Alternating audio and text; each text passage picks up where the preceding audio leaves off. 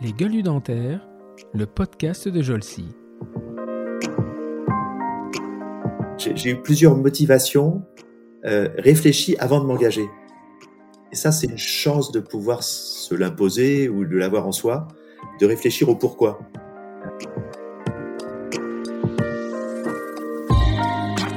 Au bout de dix ans, je me dis, mais qu'est-ce qui me motive, qu'est-ce qui me plaît? J'ai du mal à tout faire, faut que je fasse des choix. Et euh, au bout de dix ans, j'ai fini de rembourser mon cabinet. C'était assez dispendieux à l'époque. Et là, euh, je pars à Montréal faire un an de recherche chez Antonio Nancy.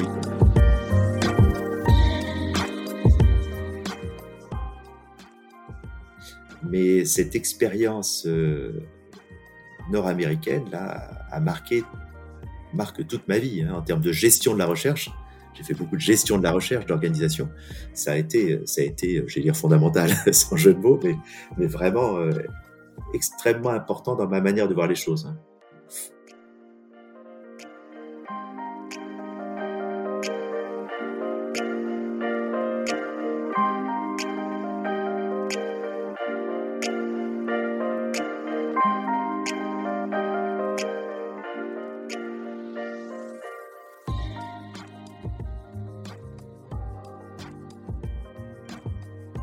Bonjour et bienvenue pour ce nouvel épisode de notre podcast Les Gueules du Dentaire, le podcast de la société Jolcy. Ce nouvel épisode est à nouveau sponsorisé par la société Endoboutique. Endoboutique est un magasin en ligne qui distribue exclusivement des produits destinés à l'endodontie. Des instruments manuels, mécanisés, rotation continue, réciprocité, vous trouverez également tout pour la désinfection, de l'hypochlorite aux solutions les plus sophistiquées, en passant par les activateurs. Endoboutique est à l'endodontie un peu ce que le vieux campeur est au randonneur. Vous y trouverez tout pour l'endodontie, rien que pour l'endodontie. Que vous soyez omnipraticien, endodontiste, expert ou débutant, vous trouverez tout ce qu'il vous faut pour exercer l'endodontie. Cette semaine, je reçois un endodontiste. Se souvient-il d'ailleurs qu'il est endodontiste, tel, tel a été son parcours après, néanmoins, il a commencé comme ça. Un endodontiste, mais il faut l'avouer qu'il n'endodontiste plus beaucoup depuis quelques années sur les patients. Par contre, il dirige. À la, lecture de, son CV, je me suis fait la réflexion que je n'avais jamais vu quelqu'un qui avait autant dirigé. Il ne le dit pas dans son document, mais nul doute qu'il a été délégué de classe au collège au moins pour entamer cette carrière universitaire et maintenant politique qui est, qui est vraiment incroyable.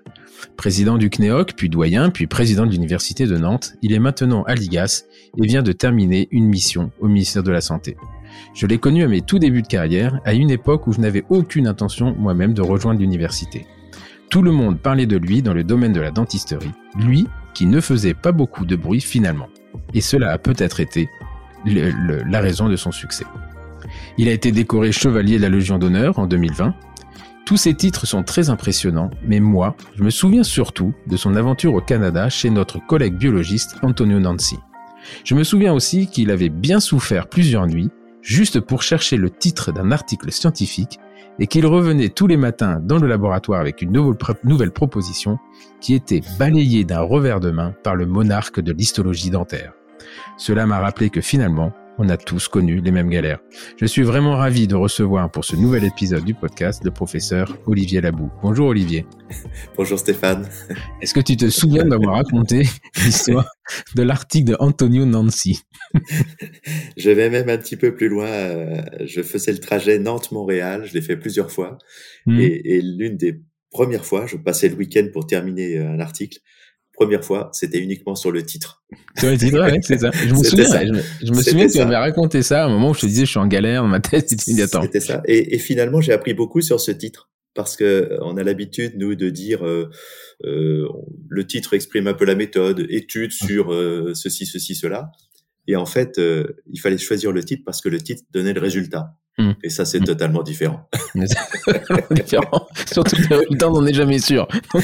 mais par contre, ça, c'est un truc que m'avait appris Ariane, c'est que le titre, c'est la dernière chose que tu fais. Exactement. La dernière chose que tu fais. On, finit, euh, on commence par les matériaux et méthodes parce que ça, ça va. On continue par la discussion parce que c'est ce qui fait kiffer. On fait l'introduction en fonction de la place qui reste. Oui. Ensuite, on fait le titre et c'est là que les galères, galères commencent. Mais écoute, Olivier, bienvenue sur ce, sur ce podcast. Euh, les Nantais te connaissent, ça c'est sûr. Euh, beaucoup de dentistes ne connaissent pas ton nom et pourtant Dieu sait que euh, c'est une, une, figure, euh, enfin tu es au moins un nom.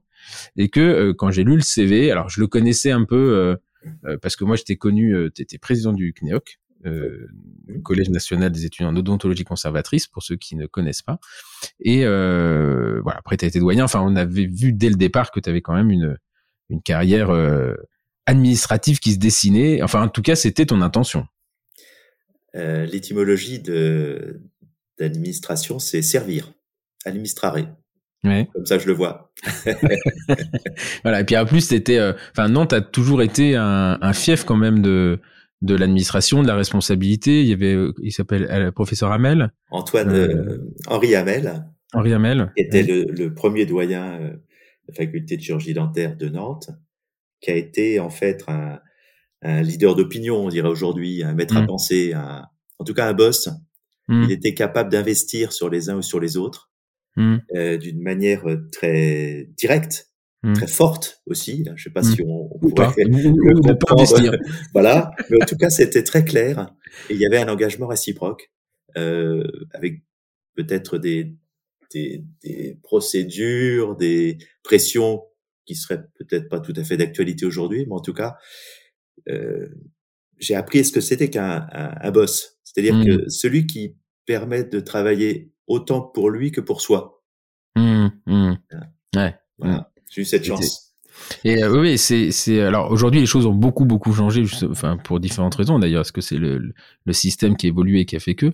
Mais euh, je me souviens qu'il y a il y a l'époque il y avait euh, enfin le, le, le, trio de tête là, c'était donc il y avait le professeur Hamel, il y avait Michel Maquin, Jean-Marie Vulcain, enfin c'était tenu quoi. Le, le CNEOC, tu, oui. le tu marchais là. tu pas. Quand tu voulais faire une petite blagounette, tu t'écartais quand même du du centre de direction. Enfin, T'étais pas super à l'aise quand même, mais ça, ça avait une espèce de.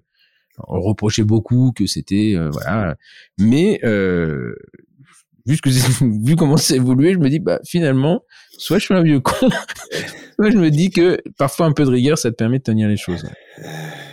Ma première présentation au CNEOC, c'était justement mes travaux de recherche. Alors initié à Nantes, j'ai fait une présentation, c'était en 91 à Lyon, Mmh. Euh, sur la production d'un anticorps monoclonal. Mmh. Et à l'époque, c'était absolument inconnu. Enfin, mmh, et, et, on m'avait dit très très bien. On n'a pas tout compris, mais très très bien. Et quand on voit aujourd'hui le développement des anticorps monoclonaux en cancéro ou autre, c'est extraordinaire. Il faut du temps quand même. Hein. Mais il faut du temps. Ouais. Mais quand tu inities quelque chose, t'es pas t'es pas au courant. Alors on va parler de plein plein de choses. On va parler de tes débuts euh, de tes débuts en dentaire. Euh, comment euh, comment tu t'es retrouvé professeur d'université Parce que voilà, moi je à l'époque je t'avais vu une fois. On avait discuté dix minutes et juste, ça m'avait effrayé. Je me mais comment on peut vivre ça?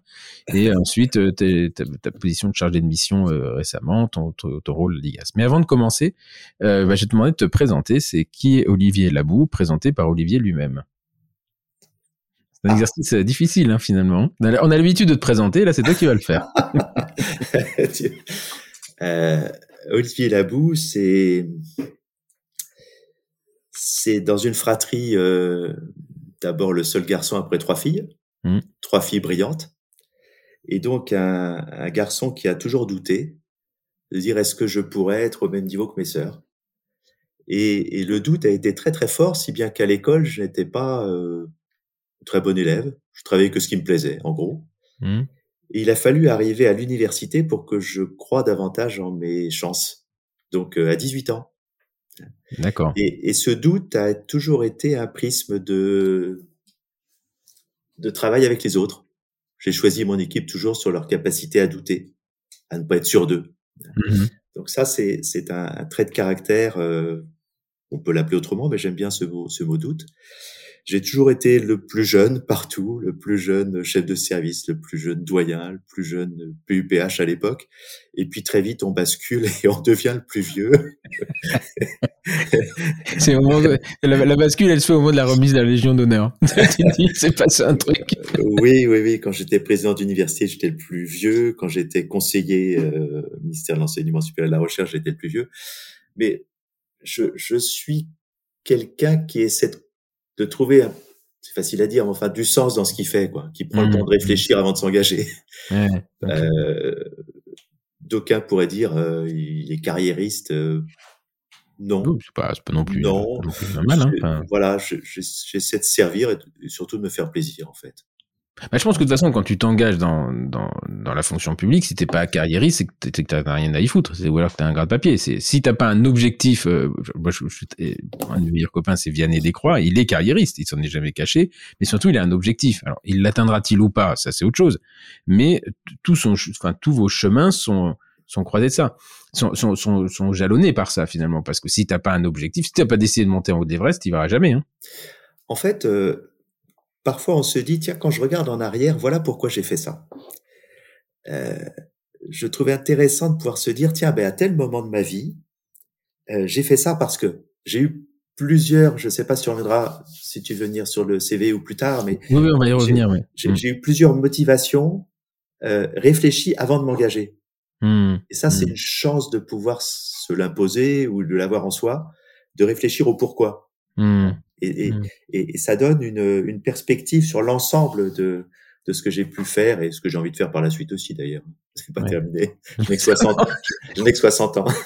c'est pas une nécro hein, qu'on fait. ok. Alors, on va, effectivement, on va reprendre le, le CV parce que c'est un peu le, la colonne vertébrale, le squelette de, de, de, du podcast. Euh, tu es nantais, toi, d'origine ou Oui, je suis un, un, petit beurre, un petit lu, oui. Un petit, un petit lu, ok. Et, euh, et donc, bon, l'école, euh, l'école, c'est pas, enfin, ça se passe bien, mais pas, pas plus? Très, assez, assez moyen. Je peux être, je peux être très bon un trimestre dans une discipline, mauvais dans l'autre, hmm. selon mes centres d'intérêt. Donc, pas, pas, pas, pas un élève euh, brillant, je m'ennuie un peu. Euh, D'accord. Voilà, je passe le bac, je l'ai. Et après, je me suis. Euh, et comment tu te retrouves en dentaire? Ah, ça c'est. J'ai un père qui était cardiologue, euh, que j'ai pas beaucoup vu, si ce n'est que son cabinet était sous l'appartement. Mmh. On se voyait un peu le dimanche après-midi. Ouais. Et de l'autre côté, j'avais un oncle dentiste qui lui avait une vie qui me paraissait plus conforme euh, fait de faire du sport, de faire euh, différentes choses. Et, et donc, euh, à l'issue du, du, premier P1, j'avais les deux papiers dans les mains, dans l'amphi, mmh. amphi 8, fac de médecine de Nantes, tout en haut. Et j'ai dit, qu'est-ce que je fais? Est-ce que je prends l'un, je prends l'autre? Bon, j'ai été poussé par des amis, j'ai pris dentaire, et euh, il m'est arrivé de regretter. Ah ouais? Il m'est arrivé de regretter. Euh, on le verra peut-être dans, dans, le plus tard dans, dans le parcours. Euh, j'ai toujours pensé qu'il s'agissait d'une vraie discipline médicale mmh. et qu'il était assez curieux de dissocier dès la fin de la première année deux champs disciplinaires qui n'ont pas de raison d'être aussi écartés, mmh. Mmh. même si on fait tout pour les rapprocher. Euh, j'ai une expérience en, pendant 18 mois en chirurgie maxillofaciale et stomato qui m'ont permis de penser que j'aurais pu aussi faire ce genre de, de, métier. Mais surtout, j'aurais aimé une discipline, euh, pas plus intellectuelle, mais qui évolue plus en termes de mmh. biologie, par exemple. Mmh euh, mmh. Où euh, aujourd'hui, je dirais, euh, l'immuno-intervention soit plus forte que. Alors, quand tu parles de évolue plus de côté façon scientifique ou médicale, parce que c'est deux choses différentes en fait. Exactement. Même si là, même si les deux sont liés, mais on a beaucoup d'évolutions en scientifique. Moi, je trouve que ce soit en biomatériaux, que ce soit en biologie, que ce soit en, en génétique, beaucoup. par contre, on a, je trouve que l'évolution médicale, elle est faible euh, et elle est compliquée par les médecins eux-mêmes parce que tu as vu quand, quand il y a eu une, euh, un rapprochement de, des internats de chirurgie orale, on, on, sent que euh, dans la vinaigrette, il y a toujours du vinaigre et de l'huile. Oui, oui, ben c'est un très bon exemple. Euh, je, je, partage tout à fait la, la, différence entre scientifique et médical. Mais j'ai souvent perçu que le scientifique ne déversait pas assez sur le médical, pour différentes raisons. Hein. Euh, très vite, j'ai pensé que je ne ferais pas ce métier toute, toute ma vie alors que je me suis régalé. Je me mmh suis régalé techniquement, mais aussi dans les rapports avec euh, les, les, malades, que ce soit euh, dans des ce qu'on n'appelait pas encore des EHPAD ou des centres Alzheimer, que mmh ce soit en cabinet libéral en centre-ville. Je me suis toujours régalé. Ma maman, j'ai pu opérer non plus des malades mais des choix. Euh, mmh. Parce que j'avais besoin d'être nourri par, par la science, par, euh, par quelque chose qui allait au-delà de, de l'acte technique. Mhm. c'est ce que je ressentais en tout cas. Une aspiration intellectuelle. Et le, le, le, mais ça, je, peux, je peux comprendre. Après, euh, euh, réduire la, la à un acte technique, c'est, c'est, ça, ça, permet de, de, de, de discuter. Mais aujourd'hui, c'est quand même beaucoup plus que ça. Et on a une approche sur la, les décisions, les diagnostics. le diagnostic est jamais très compliqué, sauf en, en, en chirurgie orale, mais sinon en dentaire, en gros, euh, c'est plus les plans de traitement, les, les ah, oui et la, réflexion, elle se fait à, ce niveau-là. Et, et c'est, euh, en fait, moi, je, dis toujours, c'est comme un, c'est de la sémiologie, en fait. C'est-à-dire que tu as plein d'informations, tu as de la radio, des machins. Il faut faire un plan de traitement. Et c'est très difficile de construire euh, euh, cérébralement, un, ah, former les gens à la, à la, réalisation de ces plans de traitement. C'était mon cheval de bataille en termes d'enseignement. Hein. C'était la partie qui me semblait la plus croustillante, la plus mmh. intéressante, et, et, la partie la plus intéressante à partager pour que le, le cerveau se mette en, en, en marche pour prendre tel élément, tel élément, puis construire le diagnostic, construire le plan de traitement. Moi, ça m'a paru toujours la partie la plus intéressante. C'est la partie la plus intéressante. Et d'ailleurs, c'est la seule partie, à, mon avis, qui sera récupérable, enfin, qui va pouvoir être aidée par l'intelligence artificielle. Parce qu'en fait, quand tu regardes les outils, il y a les caméras, il y a les trucs et machin. Mais là, aujourd'hui, ce qui est en train de se dessiner, c'est que euh, euh, l'intelligence artificielle est en train de, de, rentrer dans cette partie sémiologie, décision thérapeutique. J'ai interviewé un, de mes anciens étudiants d'ailleurs, euh, qui a monté une, une, une application qui s'appelle Allison, et il a nourri, il a nourri l'intelligence artificielle avec des panoramiques en leur disant, bah, tu vois, ça c'est une lésion, ça c'est une carie, c'est un truc. Donc ils ont fait ça sur des milliers et des millions, milliers et milliers de diapos, de panneaux, et aujourd'hui tu mets ta panoramique, tu mets, euh, tu lui demandes de reconnaître toutes les pathologies, il les reconnaît, et il t'aide à décider du plan de traitement, euh, phase 1, phase 2, phase 3, difficulté, etc. Donc, euh, tu vois, c'est, c'est ce côté, en fait, et moi je me souviens de Jean Azerad qui nous disait, bah, le diagnostic en dentaire, on n'arrivera jamais à trouver un algorithme parce qu'il n'y a rien de binaire là-dedans. il n'y a rien de binaire. On peut pas mettre des, des zéros sur une pulpite ou une nécrose. Et, euh, donc finalement, il y a beaucoup hein, qui ont essayé sur ces sur, ces algorithmes. Alors on va on va revenir sur. Euh, tu rentres en, tu fais ton P1, tu as tes deux papiers en FI 8 là, tu, tu dessines en terre. Et euh, et là, est-ce que tu es surpris? D'abord, comment ça se passe au niveau familial? C'est-à-dire, est-ce que ton père est déçu à ce moment-là de dire bah euh, merde, t'aurais pu prendre un vrai métier? c'est quand même ou finalement, bah, du bon, c'est ton choix. Euh. Bon, les petits derniers, ils ont le droit à tout en général, mais. non, non, tout à fait, tout à fait libre. Euh, juste avant de rentrer en dentaire, je vais cueillir des pommes avec mon grand-père. oui. Et le, le, personne qui tenait le verger me dit qu'est-ce que tu fais Je lui dis bah, je rentre en dentaire. Il me dit il n'y a pas de saut métier. non non aucune aucune déception, aucune pression euh, de quelque nature ce soit pour pour ce choix. Après, toi, tu l'as bien pris. Il y en a peut-être d'autres qui l'auraient mal pris, mais euh, voilà, je pense que c'est aussi une forme d'intelligence de dire, ouais, vas-y, je m'en fous, quoi. pas de son métier. Ouais, c'est marrant d'un ramasseur de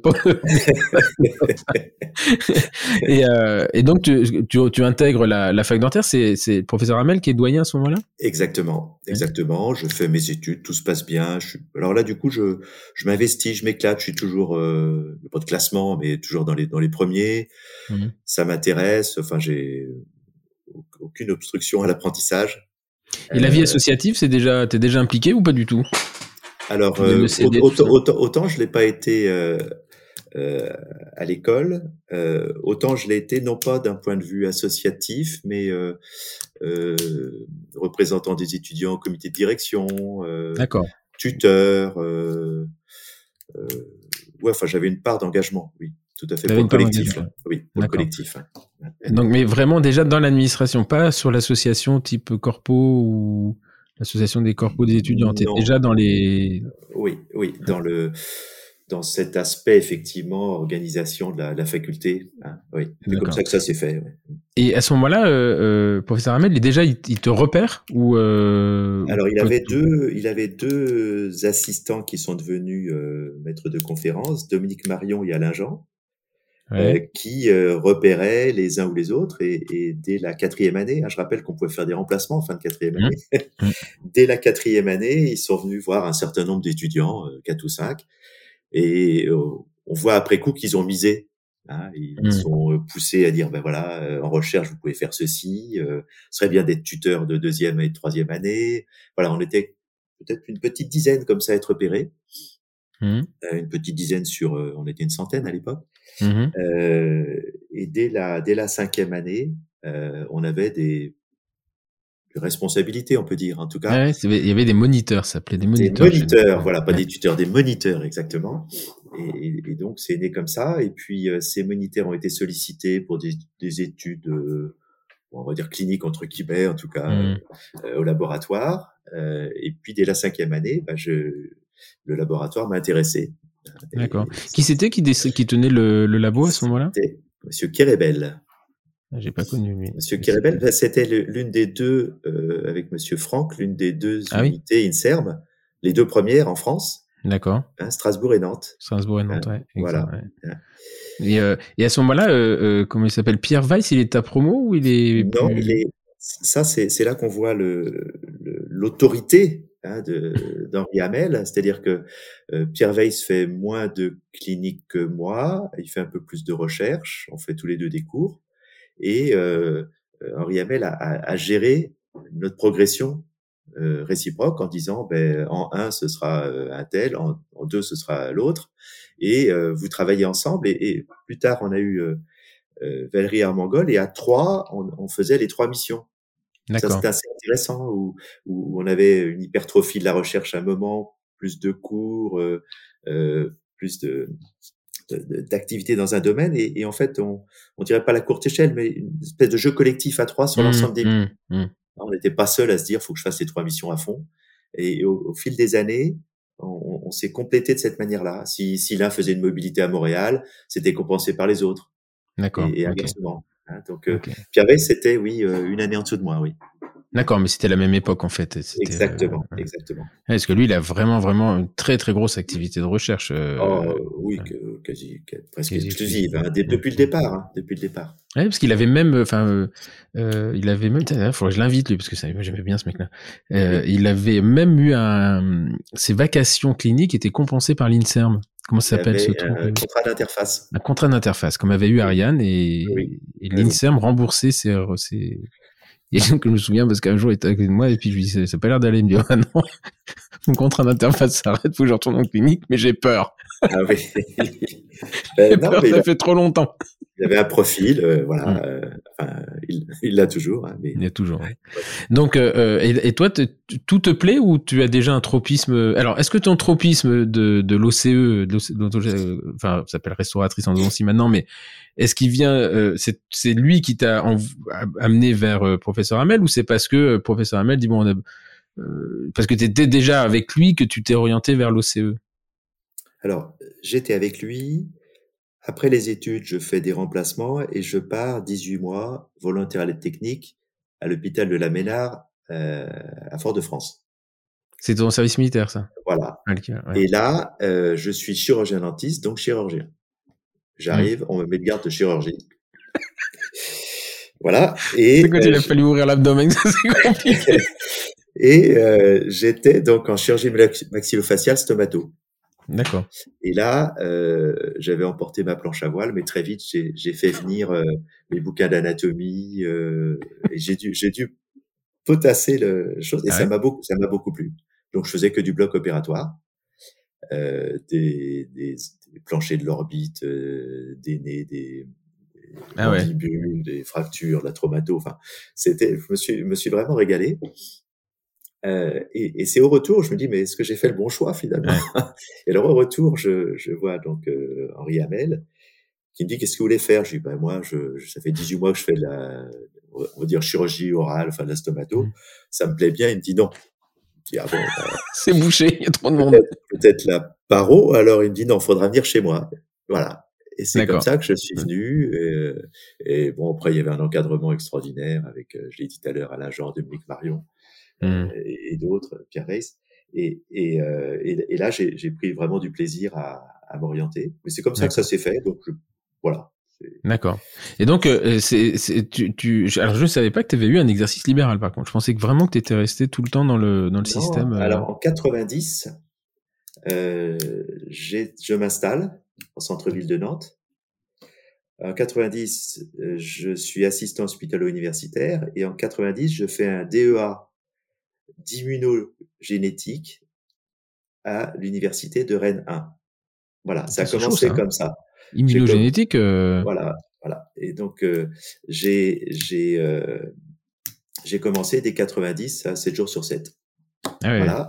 Et puis au bout de 10 ans, pendant lesquels j'étais assistant hospital universitaire, euh, MCUPH, au bout de 10 ans, je me dis mais qu'est-ce qui me motive, qu'est-ce qui me plaît?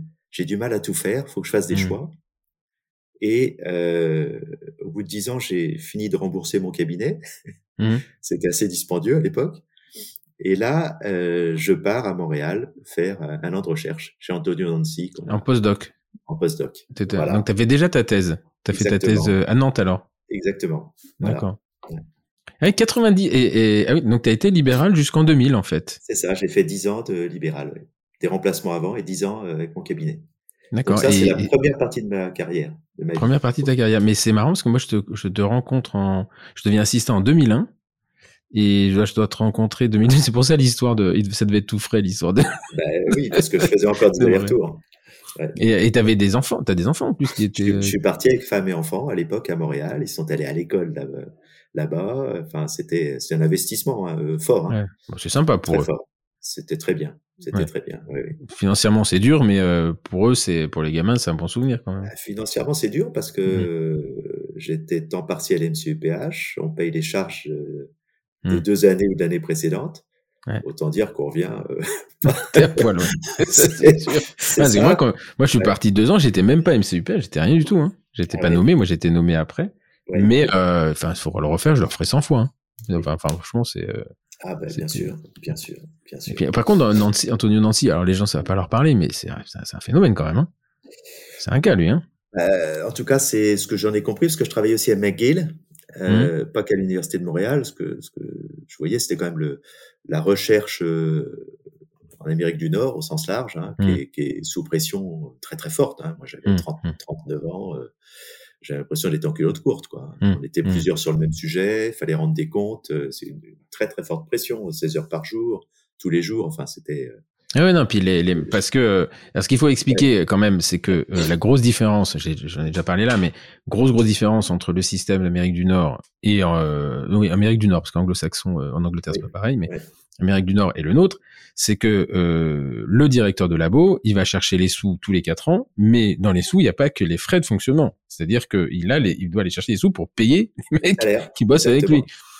Nous, on a quand même cette chance en France, parce qu'on peut dire que c'est que euh, globalement, alors les, les, les montants, les, les, les enveloppes qu'on lève sont bien bien inférieures, mais les salaires des chercheurs sont, sont institutionnels, sont pris en charge par l'institution. Donc, euh, ça change tout. Voilà. D'ailleurs, la motivation est assez différente, c'est-à-dire que un chercheur aux États-Unis, moi, mon cousin a fait 10 ans euh, aux États-Unis, il m'a dit, je te jure, ça s'arrête jamais, jamais, parce que bah, en fait, t'es toujours, t'es embauché pour quatre ans, tu bosses pendant deux ans et tu cherches un emploi pendant deux ans. Et euh... Euh, oui, j'ai plus développé le management que la recherche par la suite. Hein. Mmh. On m'a confié des, des, fonctions de management, mais cette expérience euh, nord-américaine là a marqué marque toute ma vie hein, en mmh. termes de gestion de la recherche. J'ai fait beaucoup mmh. de gestion de la recherche, d'organisation. Ça a été, ça a été, je vais dire fondamental, sans jeu de mots, mais, mais vraiment euh, extrêmement important dans ma manière de voir les choses. Hein. Et c'est une très très bonne école. Et tu vois souvent euh, euh, nos collègues qui, qui, qui, aspirent à devenir euh, professeur d'université, on leur demande de faire une mobilité, ce qui est un gros gros sujet de discussion parce que oui, tu te rends compte, femme, enfant, etc. Mais en fait, quand tu fais une vraie mobilité, la vraie mobilité, c'est un truc, c'est le souvenir de ta vie en fait, parce que tu, tu, tu es imbibé comme un baba au rhum de tout ce que tu connais mais tu as l'inconnu de l'inconnu. C'est-à-dire qu'une fois que tu es là-bas, tu t'es dit, ah ouais, mais qui fonctionne pas du tout pareil. Bah, quand tu rentres, euh, t'aimes peut-être pas le système, mais tu te dis qu'il est quand même pas si pourri que ça, parce que tu es quand même bien, bien protégé hein, avec notre système. Euh, euh, là, on va parler universitaire, mais moi, je me souviens de, aux États-Unis, George Wang, je traverse son, son laboratoire avec lui grand grand couloir là avec des à, gauche les bureaux et à droite les les, les, les salles de, de je dis, non, c'est impressionnant. Il me dit, ouais, tu vois, tous les matins quand je rentre ici, il me dit, il faut que je trouve de l'argent pour les payer. Et eh ben, ben, ça te remet un peu, ça te remet un peu le pendule à l'heure, hein. Oui, oui, exact. Ah oui, non, non, mais ça, ça, oui, ça, je suis d'accord. Ça a marqué toute ma vie et avec un, un patron de labo très très exigeant, Hmm. très très exigeant. Euh, c'est une très bonne école, on va dire ça comme ça. Mais à Oui, c'est- indispensable. Alors après, ça les rend aussi un peu durs. hein. Moi, je me souviens dans les congrès internationaux, euh, parce que j'en ai fait quelques-uns avec, euh, par exemple, Rina de Souza.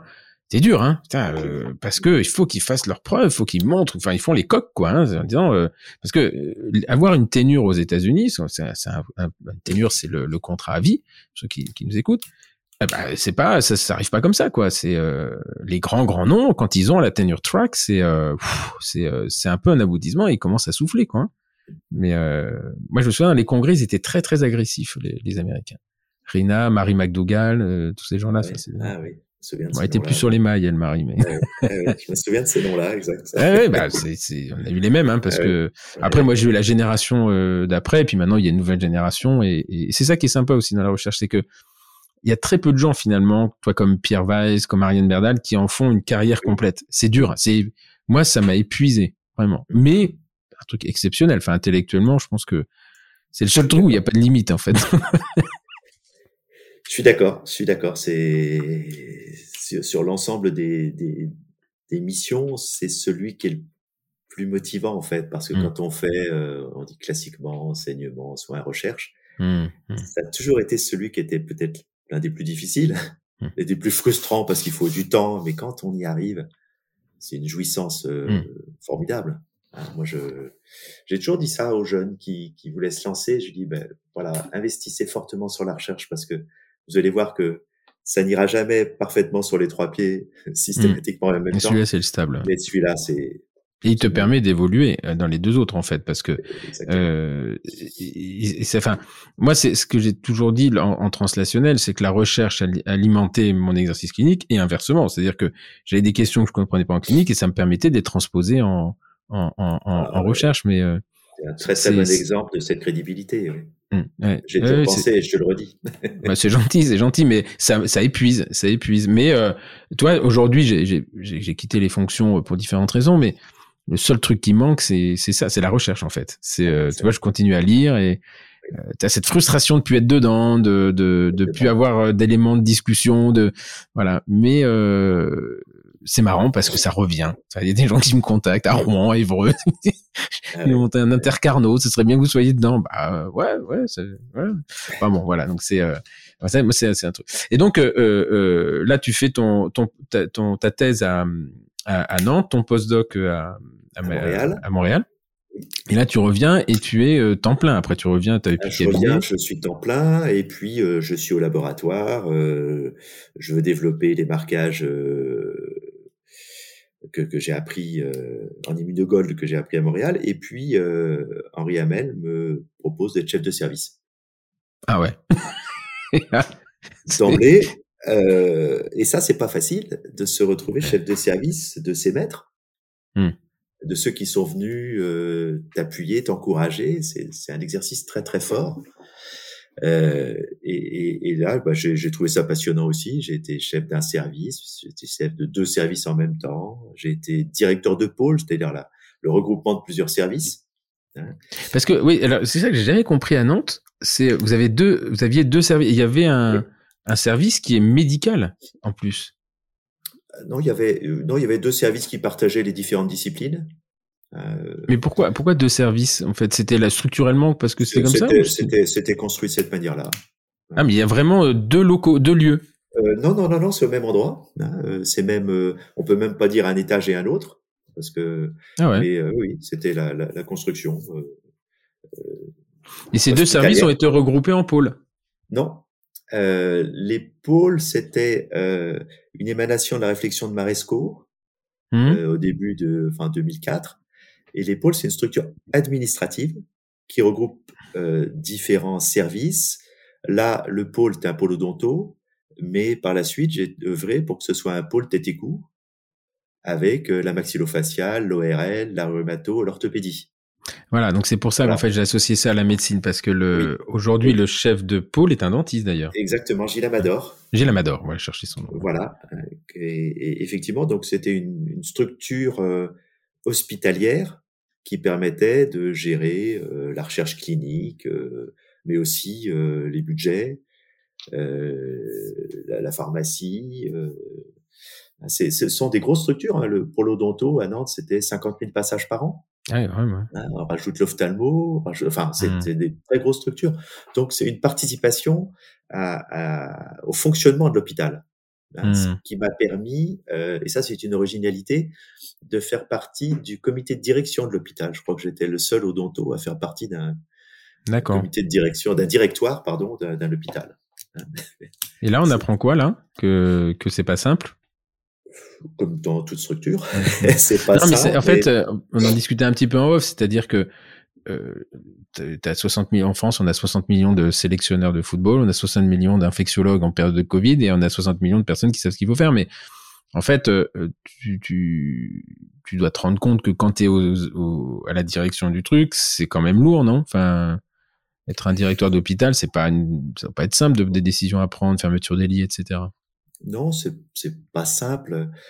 Euh, faut, faut, comme président d'université ou même doyen, il faut, faut, être capable de, de faire partager une vision. C'est le sens même du mot politique pour moi. Hmm. On a une vision au singulier, des visions au pluriel, c'est la psychiatrie. Mais hmm.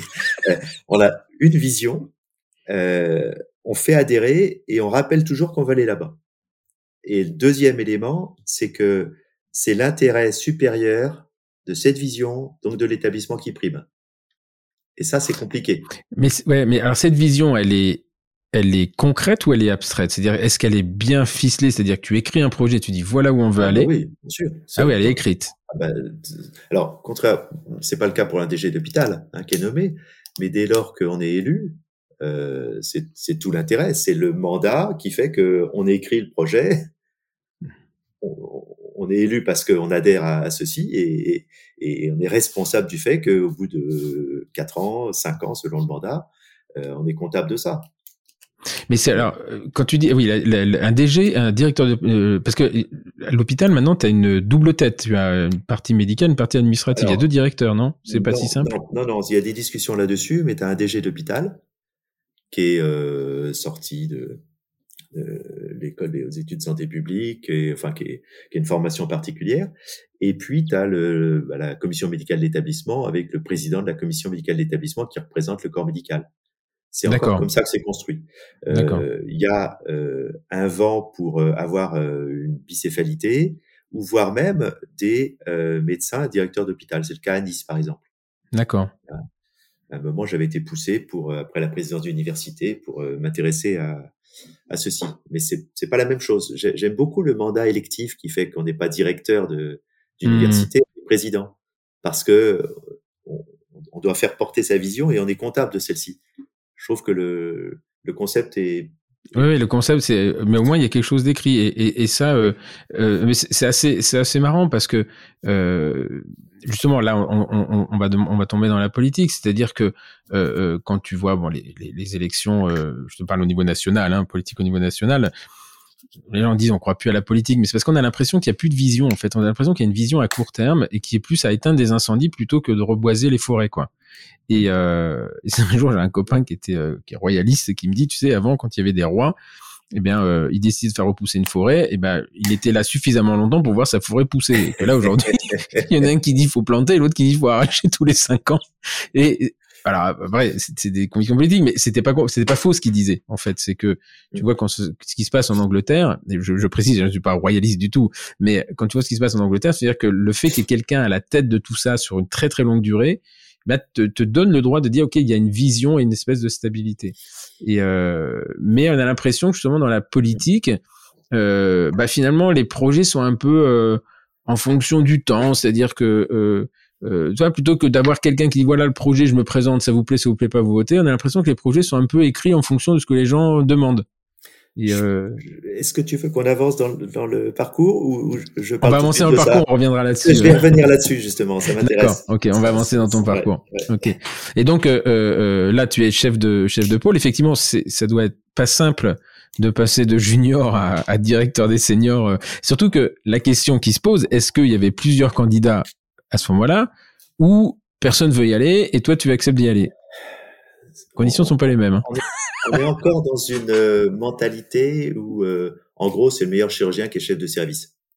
Là, c'est, là, c'était pas le cas. C'était euh, celui qui avait la légitimité, qui était chef de service depuis le départ, qui quasiment, qui dit bah voilà, le prochain chef de service ce sera un tel. Et, et je me souviens, première chose, c'est pratico-pratique. Ben voilà, faut organiser le tableau de service là pour les les semaines ou les vacances, je sais plus. Et puis je reviens et je dis bah c'est difficile parce que un tel qui était mon, mon maître auparavant Mmh, m'a pas mmh. donné les résultats. Et là euh, la sentence tombe et mon boss me dit ben, je veux pas le savoir. T'es chef. T'es chef, tu tu t'engages et t'as pas d'excuse au fait que ce ne soit pas fait. Et ça, ça m'a beaucoup Ah, nourri par la suite quand j'ai eu après des, des vice-présidents qui me disaient ouais mais la rentrée on pourra pas. pas- J'ai je veux pas le savoir. La Mmh. rentrée va se faire. Mmh. Il n'y a pas d'excuse. c'est sûr. Et c'est très très violent, mais en fait ça ça a beaucoup guidé le non seulement ce que j'ai pu faire, mais ce que j'ai essayé d'enseigner à mes à mes plus proches qui étaient en fonction. Mmh. Mais et ça se fait toujours finalement. Alors parfois euh, un peu dans la douleur, mais euh, ça Oui. se fait toujours. Mais on peut pas dire ah oui j'ai pas pu parce que non non Mmh. on fait Ouais. et voilà Ouais, Et- ouais. intellectuellement c'est pas c'est pas du tout pareil. En fait je me suis engagé euh, temps plein hospitalo-universitaire c'est c'est important parce que c'est le pourquoi justement Mmh. que j'évoquais tout à l'heure. Je me suis je, je me suis dit ce qui m'intéresse c'est travailler alors modestement hein, mais sur l'accès aux soins aux personnes qui sont en recours subi à l'hôpital public Mmh. les précaires, les détenus, les personnes âgées dépendantes, euh, les handicapés. C'est ça qui m'intéresse. Mmh. Est-ce que je peux, avec cet engagement à temps plein, faire en sorte que je puisse faire bouger quelques curseurs?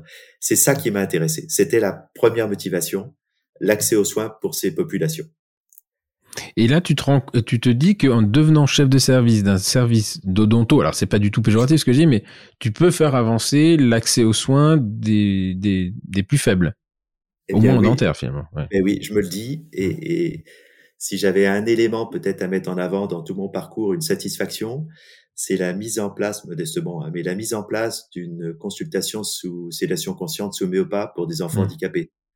D'accord. Pour le faire, je suis allé me former, j'ai Ouais, fait formé, je- à Montferrand, voilà. J'ai vu que tu avais vu le. C'est tout au début, je pense, parce que Ouais, le moment euh, où tu l'as vu, c'était peut-être la première ou deuxième promo. hein. euh, au début, ouais, du diplôme, Mm. 2006, Mm. ouais. Et, et là, je me dis, bah, euh, on peut faire du concret, quoi. Hein, Mm. euh, on a mis, j'ai mis en place la permanence d'accès aux soins de santé sur le volet dentaire, alors que là, cette permanence d'accès aux soins de santé se faisait à l'hôpital pour tous les, autres. les, ouais. tous les autres. Eh ben, ben, c'est de la satisfaction de savoir que ça, ça a été mis en place, Mm. ça marche, ça continue. C'est très concret. Il n'y a pas beaucoup de périodes de ta vie où tu te dis, tiens, Non, et puis en fait, c'est tu le mets en place et ça reste. En fait, c'est ancré. C'est ancré et, on te, et ça devient quelque chose. Tu te demandes même euh, pourquoi, enfin, qui fait partie des murs, quoi. C'est euh, la passe. Je me souviens la passe à la pitié salpêtrière. C'était un, c'était un truc énorme euh, qui avait été monté par Françoise Roth. Euh, Oui. Et, euh, et d'ailleurs, ça a été à l'origine de la création du service de la pitié salpêtrière avec euh, Jean Azerad et euh, et comment il s'appelait Frédéric. Riyard qui est décédé, d'ailleurs, qui est, décédé Ah. il, y a, il y a quelques mois. Ah ça, oui. c'était vraiment pas drôle parce que, alors lui, pour le coup, il a dévoué complètement sa vie à l'autre. voilà, et il est décédé deux mois avant de prendre sa retraite. Et cette, euh, cette passe bucco-dentaire, euh, c'était impressionnant. Et moi, ça a été le, le, le toi, je, bon, j'ai des choses que j'ai aimé, pas aimé dans mon parcours hospitalier universitaire, mais vraiment l'engagement de proposer des soins de qualité, enfin, dans les règles de l'art, euh, et, et exactement comme si je l'avais fait à, à, à Monsieur Arnaud, euh, eh bien, c'était c'était quelque chose qui qui qui voilà, qui était valorisant en plus. Je trouve que c'était euh, Oui, oui. de l'impression de servir à quelque chose quoi. Donc- et alors, comment de, de chef de service, surtout chef de pôle, c'est l'évolution euh... C'est un mode, euh, l'hôpital met ça en place, c'est un mode euh, électif, hein, donc il y a des candidatures et puis tu te fais élire une fois de plus. je je sais pas combien d'élections j'ai fait. donc j'ai été élu trois fois, je crois. Ah, tu as été réélu régulièrement avec la CME là. Euh, oui, c'était la, la, la communauté Odonto qui, qui faisait l'élection. C'est Ah, même si t'as le pôle qui avait ORL, euh, machin, etc. c'était sur, la- c'était sur la fin, ça. Hein, C'était Ah, ça, sur, c'était la sur la fin, fin. oui, je, l'ai- je mis en place et j'ai passé le bébé et c'est Gilles Amador qui l'a, qui l'a, qui l'a pris. Moi, j'étais au périmètre odonto puisque j'ai dû, euh, j'ai dû cumuler à un moment euh, deux services, directeur de pôle, vice-doyen, Ouais, je- CNEOC. C'est pas ça qui devait prendre plus de temps, mais euh, c'était. Enfin bon, j'avais beaucoup de choses. J'ai dû faire un petit peu le, ménage après.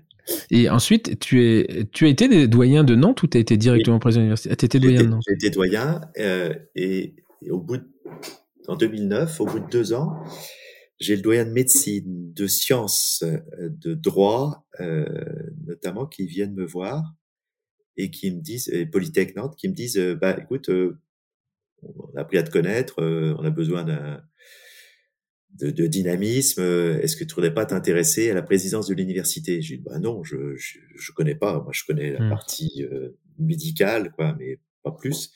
Ils sont revenus à la charge et, et finalement j'ai dit oui. Donc au bout de deux ans et demi de décanat, euh, j'ai déjà commencé à faire euh, mes rencontres. Euh, j'ai bossé tout l'été, euh, mes étés pour faire le programme, pour comprendre un peu la globalité, puisque à Nantes, il y a une seule université. D'accord. 40 000 étudiants, tous les champs disciplinaires. Donc j'ai commencé à faire campagne en 2011 pour le premier mandat qui commençait en 2012. D'accord. Donc en fait, t'as pas fini ton mandat de, de doyen. Et à ce moment-là, toi, tu succèdes à qui euh, à Nantes? Alors, un, ton prédécesseur, c'était qui Un ingénieur, euh, Yves Lecointe, euh, Polytech Nantes. Non, non, pas, pas, en présidence d'université, je parle en doyen, à, lui, à la fac. Euh, je succédais à Bernard Jomédy. Ah, mais je croyais qu'il était après toi, lui. Alors, il a été doyen, j'ai été son vice-doyen et on a candidaté tous les deux. Ouais, donc tu es devenu doyen Je suis devenu doyen et puis euh, après il y a eu une autre candidature, il est redevenu doyen après. Voilà. Ah oui, c'est ça. Donc c'est pour ça que je, me souvenais, ouais, je me souvenais qu'il avait qu'il t'avait succédé mais je savais pas que c'était ton ton prédécesseur. En fait, vous êtes suivi de très près tout le temps. Exactement, on a des profils tout à fait différents, mais euh, ah oui, aujourd'hui, confirme. Aujourd'hui, une, une réelle amitié, puis intellectuellement, ça plug, ça plug bien. D'accord. Et donc là, tu, euh, tu finis pas ton mandat, donc euh, Bernard redevient euh, doyen. Non, non, il y a eu euh, euh un autre candidat entre temps. Hein, ah d'accord. Pendant cinq ans. Et c'était qui? Yves Amoric. Ah Yves Amoric, oui, exact. Ah d'accord. Et après il y a eu Bernard. Voilà. Et là, c'est Assem Sweden, je crois. C'est ça, c'est ça, c'est ça. Voilà. Et en fait, là, je me, j'ai réfléchi. Là encore autant tout à l'heure, je disais, je me, je m'engage temps plein à l'hôpital pour euh, l'accès aux soins. Mmh. Là, je me dis, je vais essayer de travailler sur l'accès à l'enseignement supérieur mmh. pour euh, des populations qui n'ont pas les codes pour comprendre la complexité du système mmh. français. Est-ce que je peux, là aussi, modestement, faire bouger les curseurs? C'est très compliqué. Mais en tout cas, c'était ma deuxième motivation. D'accord. Et donc, ça, c'est pour ça que tu repars sur de la pluridisciplinarité, parce que finalement, en odonto, euh, tu peux pas faire bouger grand chose. À l'époque, c'était que la passe. Euh, la passe, enfin après il y a eu passe hélas, mais tu peux pas faire bouger grand chose là-dessus à l'accès. Par contre, à l'université, euh, euh, de façon globale, transversale, là il y a des choses à faire. Ouais. Ben, c'est toute la, ça a été la, la, richesse. Mon maître mot, c'est le décloisonnement en fait. Hmm. Euh, la, pluri, la, la, pluridisciplinarité, c'est une photographie où on a les champs disciplinaires sur lesquels a été construite l'excellence du siècle passé, les uns à côté des autres. La sociologie, les maths, la philo, euh, la mmh. médecine. L'interdisciplinarité, qui était la priorité absolue de mon mandat, c'est la rencontre. C'est dynamique. Mmh. Et la transdisciplinarité, c'est encore autre chose. C'est la création. C'est-à-dire qu'on fait rencontrer deux chercheurs excellents, et la définition de l'excellence pour moi, c'est connaître les limites de son champ. Mmh. Deux chercheurs qui connaissent ses limites et qui sont capables de passer ses limites. Mmh. Et qui créent un nouveau champ disciplinaire, une nouvelle, euh, un nouveau sujet, comme peut-être la bioinformatique en son temps, qui n'était pas une évidence. Mmh. non, c'est sûr. Voilà. La, la, transdisciplinarité, on crée quelque chose. Donc j'ai tout de suite mis l'accent dès le, les premiers mois en disant ben, tous les soutiens à la recherche à l'université seront conditionnés par le fait que ce soit interdisciplinaire. Mais c'est intéressant ce que tu dis, c'est-à-dire que pour modifier l'enseignement, tu passes par la recherche. La recherche est beaucoup plus plastique. Elle oui, est et puis elle, elle, est questionnée par nature, elle est questionnée tous les cinq ans. Les hmm. laboratoires se questionnent, tiens, on va changer notre sujet, composer l'équipe comme ceci. C'est c'est beaucoup plus malléable. Euh, la, la, la, la, formation est plus plus plus difficile à faire bouger. Alors, il y a aussi un truc, c'est que la formation reste centralisée par les ministères aussi. C'est-à-dire que toi, tu peux pas faire un master comme tu, enfin, à la limite, euh, tu peux faire des DU, là où tu as une décision locale, mais les masters sont réglés par. Euh, moi, je me souviens quand on a voulu faire un master odonto avec euh, Philippe Bouchard, etc. On s'était retrouvé dans une dans un master qui avait qui avait un titre qui faisait trois lignes où on, on, se retrouvait mélangé avec des gens qui faisaient de la fécondation in vitro euh, parce que il fallait respecter une certaine euh, voilà ça c'est un peu le ce qu'on peut reprocher au système c'est-à-dire que euh, euh c'est compliqué en fait c'est très très segmenté par la par une centralisation ministérielle et euh, et que derrière après c'est espèce des exercices d'équilibrisme qui te permettent de dire on va faire la... voilà donc là j'ai vu par exemple à Nancy il y avait des doubles cursus qui se montaient donc ça je trouve ça très bien odonto-ingénieur. Et enfin, enfin voilà, c'est euh, le recrutement passe là, on peut en discuter, on peut en parler, est-ce que c'est bien, pas bien. C'est au moins il y a de la connexion, il y a des passerelles de plus en plus, parce qu'elles ont toujours existé, mais elles étaient quand même très, euh, elles étaient peu utilisées ou euh, voilà. Et là finalement aujourd'hui, c'est assez rassurant de se dire qu'on n'est plus en silo vertical, mais on est dans des espèces de nappes qui peuvent écouler euh, euh, horizontalement. et en tant que père euh, d'enfants qui arrivent dans le système, bah, quelque part, c'est un peu rassurant quand même. Hein. Bien sûr, la, la médecine, c'est pas la médecine aujourd'hui, hein. c'est mmh. la santé. Et la mmh. santé, il y a besoin d'innovation. Euh, euh, je, je, veux dire des choses évidentes, mais enfin numérique, mmh. même juridique, enfin juridique, éthique, éthique, éthique dans tous les domaines. C'est voilà, c'est ça qui a changé. Hein. Donc on peut pas se dire on travaille sur sur la santé en prenant que la, la médecine au sens euh, communique du terme. Hein. C'est mmh. une erreur. Donc, Et d'ailleurs, on va, on va aborder un, un, un, sujet qui, euh, qui, euh, qui est d'actualité, c'est l'ouverture des fameux centres de formation. Alors, parce qu'on ne sait plus comment les appeler, ils sont plus UFR, ils sont pas. Oui, Par exemple, à Rouen, c'est devenu un département de l'UFR de santé, ce qui a beaucoup, beaucoup fait couler d'encre. Et je pense d'ailleurs qu'il a été un gros, gros frein justement à l'ouverture de ces centres, enfin de, de ces, oui, de ces centres de formation, puisque la profession, enfin l'université euh, odontologique, si on peut l'appeler comme ça, ne voulait pas se faire dépouiller quelque part. Et je pense que c'est dommage. Et qu'aujourd'hui, ce qui est intéressant à Rouen, l'odonto est devenu un département de l'UFR de santé. Alors, ce qui fait peur pour des raisons de nomination, de poste, de machin, mais globalement, moi, je trouve ça assez rassurant. Euh, je trouve ça assez intéressant, au moins, euh, justement dans cette transversalité, de voir qu'il y a un, un monsieur qui est doyen, et puis, il dirige la, la médecine. Il, est, il a un directeur pour la médecine, un directeur pour la pharma, un directeur pour l'odonto, un directeur pour audioprothésiste, un directeur pour maïotique, un directeur pour une infirmière. Bah, globalement, moi, ça me rassure parce que je me dis, bah, finalement, maintenant, ça va se parler, quoi. Avant, ça se passait au niveau des doyens. Pour peu qu'ils entendent pas, on, était parti pour un mandat de cinq ans. Et là, euh, bah, je trouve que l'approche est intéressante. En tout cas, elle est sociétale et moderne. Euh, le plus moderne là-dedans, c'est le baby-foot.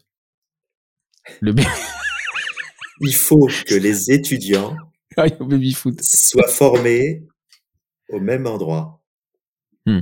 souvent par les mêmes profs, euh, et qu'ils apprennent à se respecter, à se connaître, un sage-femme et un futur euh, gynéco, par exemple, si je reprends cet exemple-là, parce que euh, notre organisation est de moins en moins hospitalo-centrée. On parlait des, des laits de séjour qui se feront de plus en plus en aval avec des professions qui exercent à droite, à gauche, et qui doivent travailler ensemble. Donc, pour qu'ils apprennent à travailler ensemble, il faut qu'ils se connaissent et qu'ils soient formés ensemble. Donc, ces départements de discipline au sein d'une faculté de santé, c'est ça qu'il faut faire. Faire des facultés de santé avec toutes les professions, je dis bien toutes les professions, médicales, mmh. paramédicales, qui vont apprendre à se connaître pour mieux travailler en aval. Et c'est absolument indispensable, ça. Mais comment, en tant que euh, en tant que président d'université, parce qu'à la limite, ça, tu peux pas agir à ce moment-là. Tu peux faire remonter.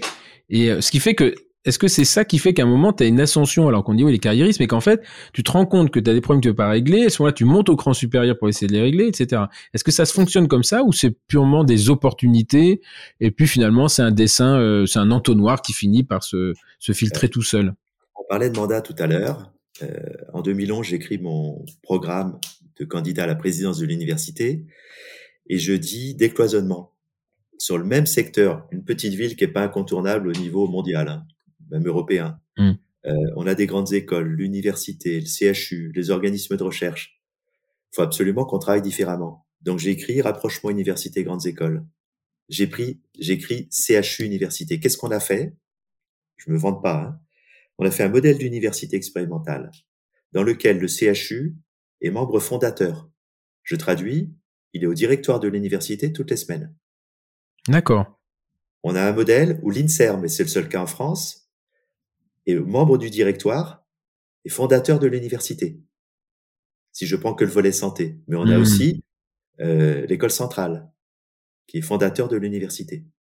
Bon, on a, on a l'IRT Jules Verne, on a ainsi de suite. Donc on a euh, inscrit dans, les, dans la topographie locale une construction où il y a moins de cloisonnement. Je sais pas qu'il y en ait plus, il y en a beaucoup moins.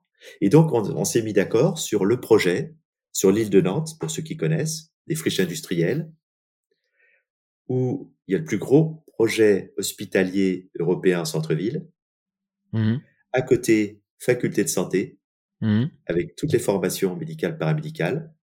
On passe en blouse de l'un à l'autre. Et à côté, incubateur, tout le volet innovation, transfert de techno.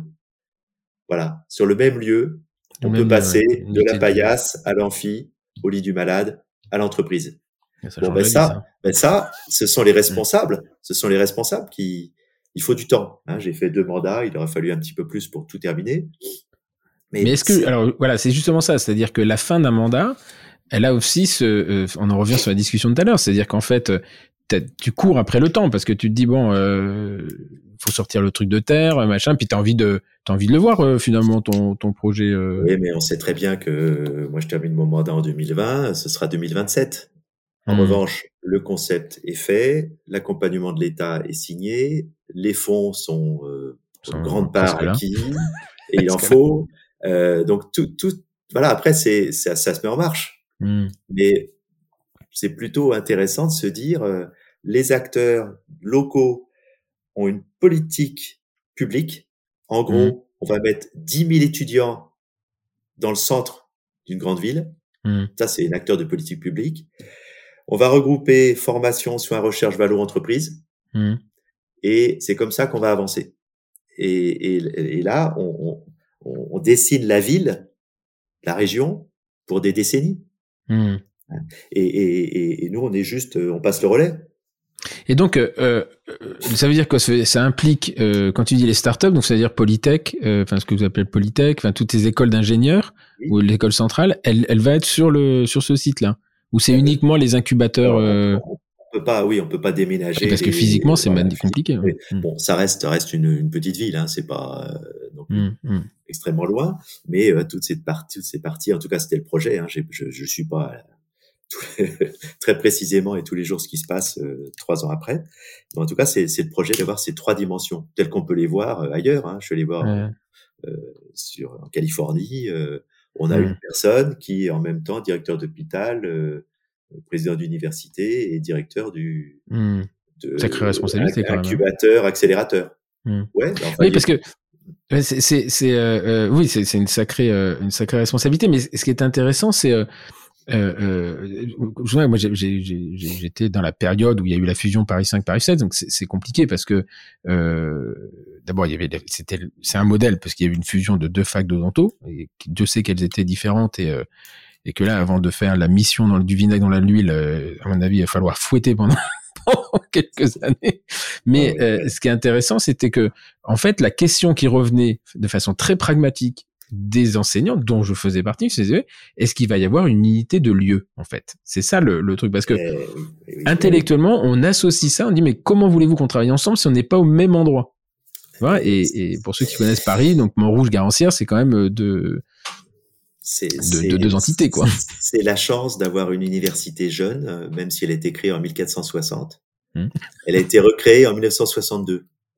Ouais, Donc, tous les, euh, il y a 50 une- tous les 500 ans. Ouais, il y a une certaine plasticité qu'on voit, par exemple, euh, euh, euh, dans le Val-de-Marne, euh, euh, qu'on voit également, euh, enfin, en, en périphérie de Paris, il y a plusieurs universités qui sont plus jeunes, qui sont Hum, hum, pas sur des engrammes historiques très très forts, qui sont plus plastiques. Et donc, ça, c'était une chance d'avoir la possibilité de faire euh, au même lieu. Euh, c'est sûr que euh, regrouper une école d'ingénieurs prestigieuse, euh, généraliste, une école d'ingénieurs euh, spécialisés universitaires, euh, les IUT à côté de l'IRT Jules Verne au même endroit, c'est ça qu'il faut faire. Mmh, mmh. C'est pas toujours possible et il faut, il faut beaucoup, beaucoup d'argent. Mais ça, ça s'appelle un campus, hein. Ça s'appelle un campus. C'est ça qu'il faut faire. Ouais, ça s'appelle un campus quand tu vas. Euh... Alors effectivement, les universités anglo-saxonnes sont peut-être un petit peu plus jeunes, mais elles sont organisées en campus. Voilà. Et, euh, et, et d'abord, tu as une vie, tu rencontres des gens, et, euh, et c'est aussi très important parce que finalement, euh, je me souviens de, à Birmingham, la fac dentaire était isolée.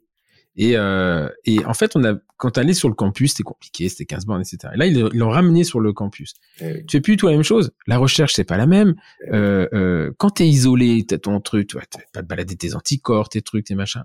Et moi, ce que je dis souvent, c'est que la, la formation que j'ai, la dernière formation que j'ai faite, qui n'a absolument rien à voir avec le dentaire, qui est, qui est, qui est à l'EM Lyon, moi, elle m'a juste ouvert les yeux après 25 ans de vie, de, vie professionnelle, de dire, mais euh, en fait, euh, tu vis dans une société, quoi, bonhomme. Il faut, euh, il faut t'en imbiber, il faut, euh, il faut comprendre ce qui se passe en dehors de ton truc pour pouvoir éventuellement voir comment t'adapter. Sinon, tu finis toujours euh, complètement euh, segmenté dans ton truc, euh, avoir l'impression de te faire agresser en permanence. Alors c'est juste la société qui t'emmène dans son, dans son truc. Les- les- on peut parler des centres dentaires, on peut parler des, des, on peut parler de, des réseaux sociaux, tu peux parler de tout ce que tu veux, mais on ne fait, la dentisterie n'est pas spécifique. Elle, elle, elle subit la société. Et je pense que justement ce regroupement de lieux avec des ingénieurs, avec des, euh, euh, des matheux, des philosophes, des psychologues, euh, en, en herbe, bah, ça aura au moins effectivement le baby foot, ils m'ont parlé entre eux quoi. Un grand plaisir dans, j'y pense là à l'instant, euh, on a deux ERC, une Ouais. année, euh, plusieurs, mais enfin deux, deux particulières, euh, reconnaissance européenne euh, personnelle pour ceux qui connaissent moins. Euh, et euh, j'en propose à ces deux personnes de venir prendre un petit déjeuner dans mon bureau. Les présidents, je lui dis c'est bien.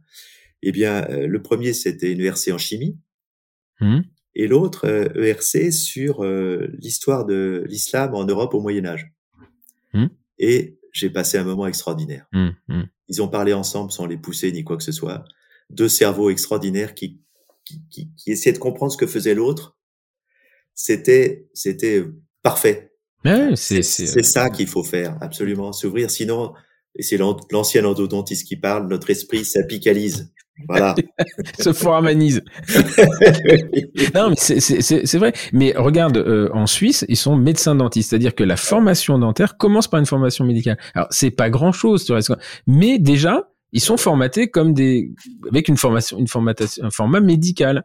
Et je pense que nous, on est allé un peu trop loin dans l'excès. Et tu sais, souvent, on m'a dit, euh, ah, il faut une spécialité en endodontie. Je suis pas contre, mais je suis pas contre parce que euh, parce, que effectivement ça, demande une hyper spécialisation, mais en fait ça n'aurait qu'un intérêt, c'est juste informer les patients. Que euh, euh, et que au contraire je trouve que l'endodontie tu vois qui déjà est remonté vers les cornes pulpaires où on, on est allé embrasser les, les restaurateurs, on fait du coiffage, etc. Bah pour moi c'est vraiment déjà une, une, une évolution. On est parti du foramen, on est remonté Mhm. et, euh, et en fait on se rend compte, on en discutait ça avec des, des gens qui ont des organismes de formation, c'est qu'avant on, on segmentait beaucoup euh, euh, les formations d'endo et nous encore hein, on fait que ça, mais tu te rends compte aussi qu'aujourd'hui les, les, les organismes qui fonctionnent très bien de formation sont des organismes pluridisciplinaires. C'est-à-dire que nous, on est resté dans notre niche, on a essayé d'en sortir, on n'y arrive pas d'ailleurs. Donc on va rester dans notre niche et on, on hyper spécialise. Mais ça va un petit peu à l'encontre finalement de ce que je pense que la dentisterie devait venir, devait devenir. Moi, j'ai beaucoup de respect pour les omnipraticiens. Voilà.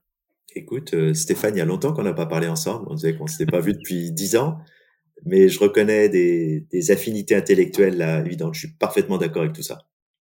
Et, euh, Parfaitement et c'est, l'endodontiste qui te parle, tu vois, euh, où je ne fais que du bourrage de foramen. Donc, euh, on pourra me dire, t'es pas en accord avec tes convictions. C'est, c'est pas parce que ce que je, euh, ce que moi d'abord, ce que je dis toujours, hein, c'est que mes filles, euh, on est en train de les former, elles, elles feront un métier dans 10 ans qui n'existe pas, parce que bah, c'est ça aussi l'évolution. Et je crois que la profession en elle-même s'est enfermée, enfermée politiquement, euh, euh, euh, avec des syndicats qui sont enfermés dans de l'existence sans avoir d'ouverture. Et quand tu écoutes leurs discours, en fait, c'est des ouvertures à très très faible échéance, mais il n'y a pas de prise de, il y a pas de prise de hauteur par rapport à ça, de dire mais qu'est-ce qu'on qu'est-ce qu'on pourrait devenir dans 20 ans? Il faut travailler par rapport à ça plutôt que d'essayer de d'augmenter le. Alors, je dis pas qu'il faut pas le faire, mais parce qu'on va on va m'accuser du, du mal, mais voilà, des discussions de, de, de la lettre clé de la CCAM, c'est très pratico-pratique, pragmatique, mais voilà, en se disant, moi, faut, moi souvent mes copains me disent, tu sais, moi, il me reste 10 ans, pour que je dise 10 ans jusqu'à la retraite. Putain, les mecs, euh, pff, ouais, enfin, euh, bon, c'est pour vous, mais on essaie peut-être de, de, de voir ce que peut devenir la profession, c'est intéressant. Ma première réunion de chef de service en 2003, euh, j'exprime ce que je pense, et c'est ça en fait. Hmm. On, aurait, on, aurait, dû avoir une formation médicale et puis euh, quelques années euh, de spécialisation. Euh, et là, euh, j'ai l'unanimité contre moi. Et Hmm. j'ai toujours peut-être ce marquage hein, de profession de, de médecine dentaire, mais qui qui, qui, qui, qui est pas que le nom, hein, qui ouvre davantage hein, sur Hmm. le. Hmm. C'est- Si on segmente trop, on segmente aussi notre esprit. Ça c'est. Mais tu vois, par exemple, on va reprendre l'exemple de la chirurgie orale, qui est un exemple euh, qui, qui est appliqué en Angleterre. En Angleterre, tu veux être euh, euh, chirurgien oral, il faut faire médecine et dentaire. On fait dentaire, ensuite médecine ou, ou l'inverse. Et en France, on a l'impression que même si ça s'est fait, ça s'est fait toujours dans la douleur et que tous les ans, il y a les médecins qui disent on pu faire les cours. on pas- T'as l'impression que ça prend pas, que, que toi les médecins disent mais les dentistes sont pas des médecins, ce qui est vrai, c'est pas grave. euh, Enfin, euh, et les, les dentistes qui disent ouais, les médecins ils connaissent rien aux dents. Bah t'as qu'à leur apprendre. Peut-être comme ça ils sauront, ils sont pas plus cons que toi. Enfin, pour poser un implant, de toute façon il y a plus de dents. Donc euh, globalement les maxillaires c'est tous les mêmes, les problèmes c'est tous les mêmes. Et, et tu vois, et, et cette espèce de discussion, est-ce qu'ils ont le droit de faire des le forts, ils ont pas le faire? C'est- quoi le problème? C'est le, le- la protection de ton précaré. Qu'est-ce que ça va faire si lui il le fait bien et que par contre euh, il le fait dans un milieu médical où effectivement il y a une hémorragie? Il dit oui, tu commences à y a une hémorragie. Je dis ouais mais comme des gens, enfin dans un bloc t'es pas tout seul, pas comme dans un cabinet. Si le mec commence à faire ça sur son fauteuil, on va peut-être se poser des questions. Mais voilà. Après je rentre sur la discussion qui s- qui sont sur lesquels je, suis un terrain glissant parce que j'ai pas la compétence mais ce que je veux dire c'est que euh, c'est comme si toi on, on commence à dire euh, le coiffage pulpaire c'est pas de l'endo. Et d'essayer de justifier si c'est de l'endo. Et, euh, et c'est marrant parce que quand j'ai commencé je suis allé au CNEOC donc moi je voulais devenir endodontiste Pierre Machetou etc et donc j'étais assez persuadé qu'il fallait une, une spécialité d'endo et même qu'il fallait séparer l'OC de l'endo au niveau euh, euh, peut-être pas des CNU mais au moins des départements. Et je me souviens Michel Maquin euh, Jean, Jean, euh, Jean-Marie Vulcain etc ne voulaient pas de ça. Et ben je pense à posteriori tu vois qu'ils avaient alors est-ce qu'ils avaient une vision et de se dire il faut pas s'enfermer parce qu'on va s'en sortir ou est-ce qu'ils avaient euh, ils voulaient juste garder euh, ils le faisaient à titre individuel? Mmh. ce que j'ai pensé au départ pour être très très franc et en fait en me disant bah c'est peut-être des mecs qui avaient un petit peu plus de de recul par rapport à nous et qui se disaient faut pas s'enfermer pour mieux s'en sortir Oui, je serais plus, plus près de la deuxième euh, version, mais effectivement, hein, c'est ça. Bon, enfin, là sur les, les éléments d'actualité, je peux pas trop en parler euh, vu mes fonctions aujourd'hui, mais euh, j'ai géré la somme de toutes ces questions sur tous les champs disciplinaires Putain. pendant huit pendant huit ans et demi. Ouais.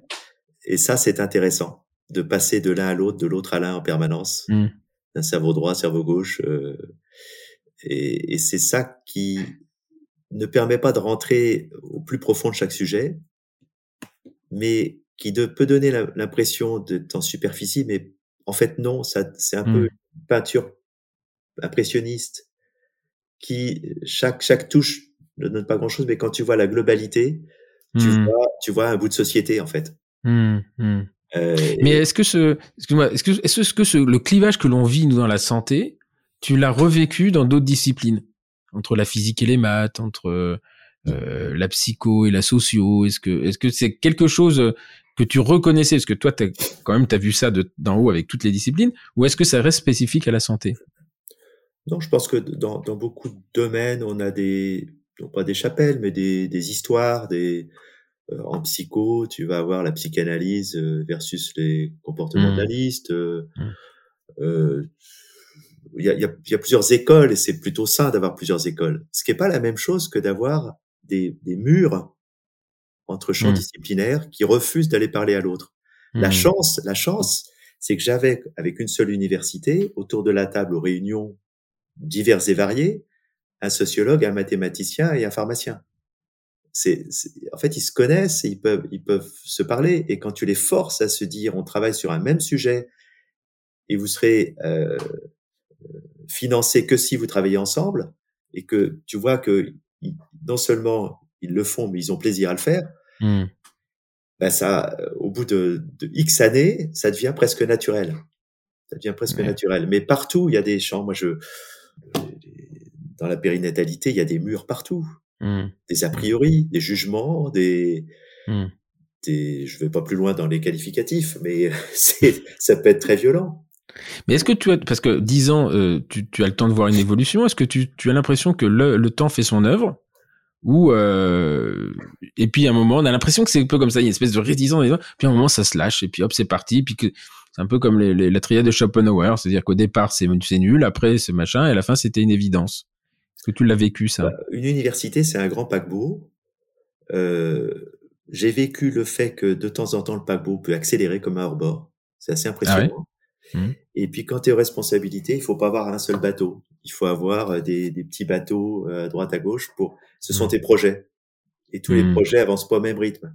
De manière à pouvoir euh, euh, dire à tes troupes dire à tes mandants que ça ça a avancé et puis que ça c'est ça va bientôt arriver. C'est pas tout d'un coup ça se Mmh. fait effectivement d'un côté d'un côté tu tu vois que tu peux ouvrir les les, les esprits euh, les cultures les modes de pensée les pratiques et puis c'est tout à fait complexe de l'autre côté je prends un autre exemple tu te rends compte que euh, la, la, la crédibilité de la science est en perdition dans Mmh. certains champs Ouais, mmh. donc faut être très humble très très modeste et puis se dire ben voilà ce que j'ai envie de porter je le porte Mmh. mais mais euh, tout va pas dans le bon sens ou dans le mauvais sens c'est Ouais, vraiment très, peut- ouais. très sais pas parce que complexe ça va pas non Ouais. plus forcément de parce que je pense que sur des projets qui qui se qui se font sur 10 ans comme ça, tu as des évolutions et ça part dans une direction qui était pas anticipée puis finalement tu dis bon bah pourquoi pas enfin euh, Exactement, exactement. Tu peux pas tout anticiper, exactement, exactement. ouais. Moi, j'aurais,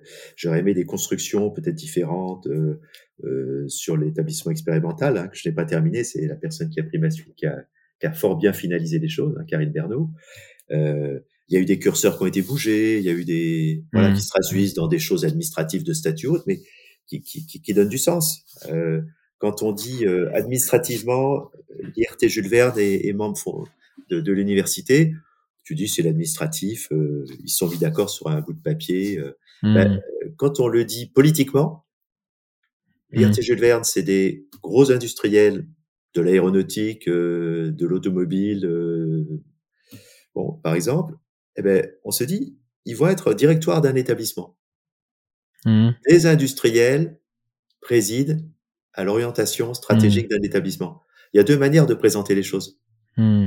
Ouais. La partie ad- statut administration, c'est lourd, c'est pas très sexy, euh, c'est difficile à expliquer, c'est souvent ce qu'on voit. Mais si on le traduit en disant, ben voilà, le sens que ça a, ça correspond à la vision initiale, Mmh. hein, avec des modalités un peu différentes. Je sais pas si tu, tu vois. Oui, oui, je vois, je vois très très bien, je vois très très bien. Et, euh, il faut un peu de durée pour ça. Mais c'est un peu comme tout, hein, quand t'as deux sociétés qui fusionnent, euh, t'as le juridique, t'as les avocats qui te, racontent, Voilà. te font lire des pages à 120, tu comprends rien, parce qu'ils parlent pas comme nous. Oui. Et puis, euh, par contre, euh, toi, ce qui compte le plus, c'est dire, voilà, on, va, on l'a fait ensemble pour telle et telle raison, et, C'est ça qui et compte. t'as, t'as tes mots. ouais. Oui. Et donc, euh, 10 ans de, de, de présidence, et, et donc tu peux faire que deux mandats hein, de Alors mémoire. c'est huit ans et demi en fait, c'est deux mandats de ans quatre ans, D'accord, et j'ai prolongé avec le Covid un peu. d'accord. Et après troisième vie.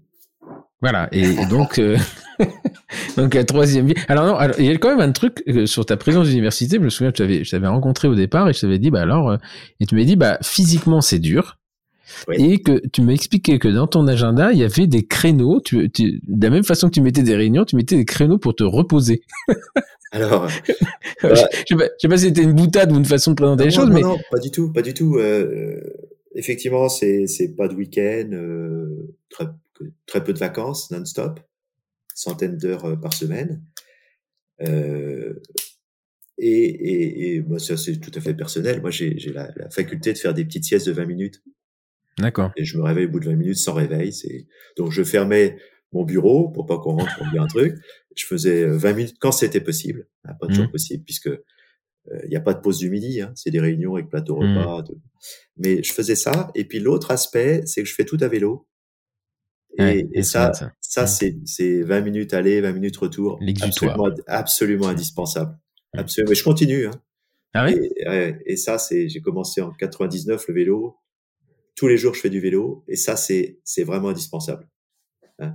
Et donc, ouais, et t'avais, t'avais pas un, un, coach ou quelqu'un qui venait te faire faire un peu de sport. Enfin, t'avais des créneaux. Euh, j'avais, j'ai une histoire comme ça, je sais pas pourquoi, où, où tu m'expliquais que c'était compliqué. Non, j'ai pas de coach. Non, t'avais, tu me disais, je suis obligé de mettre des créneaux pour pour m'arrêter. En fait, il y a un moment, euh, je dis voilà, là, je fais rien pendant deux heures le vendredi, je sais pas, de 16 à 18, euh, foutez-moi la paix. Ça, ça, alors ça, c'était au tout début. À tout début. C'est là que j'ai rencontré. C'est ce qu'on m'avait conseillé. Ça n'a pas duré longtemps. Hein. Ça, a dû ah durer, ça a dû durer une semaine. je t'ai rencontré cette semaine-là. En fait, c'était un. Je vais même te dire quand est-ce que c'était. C'était à tout, tout début.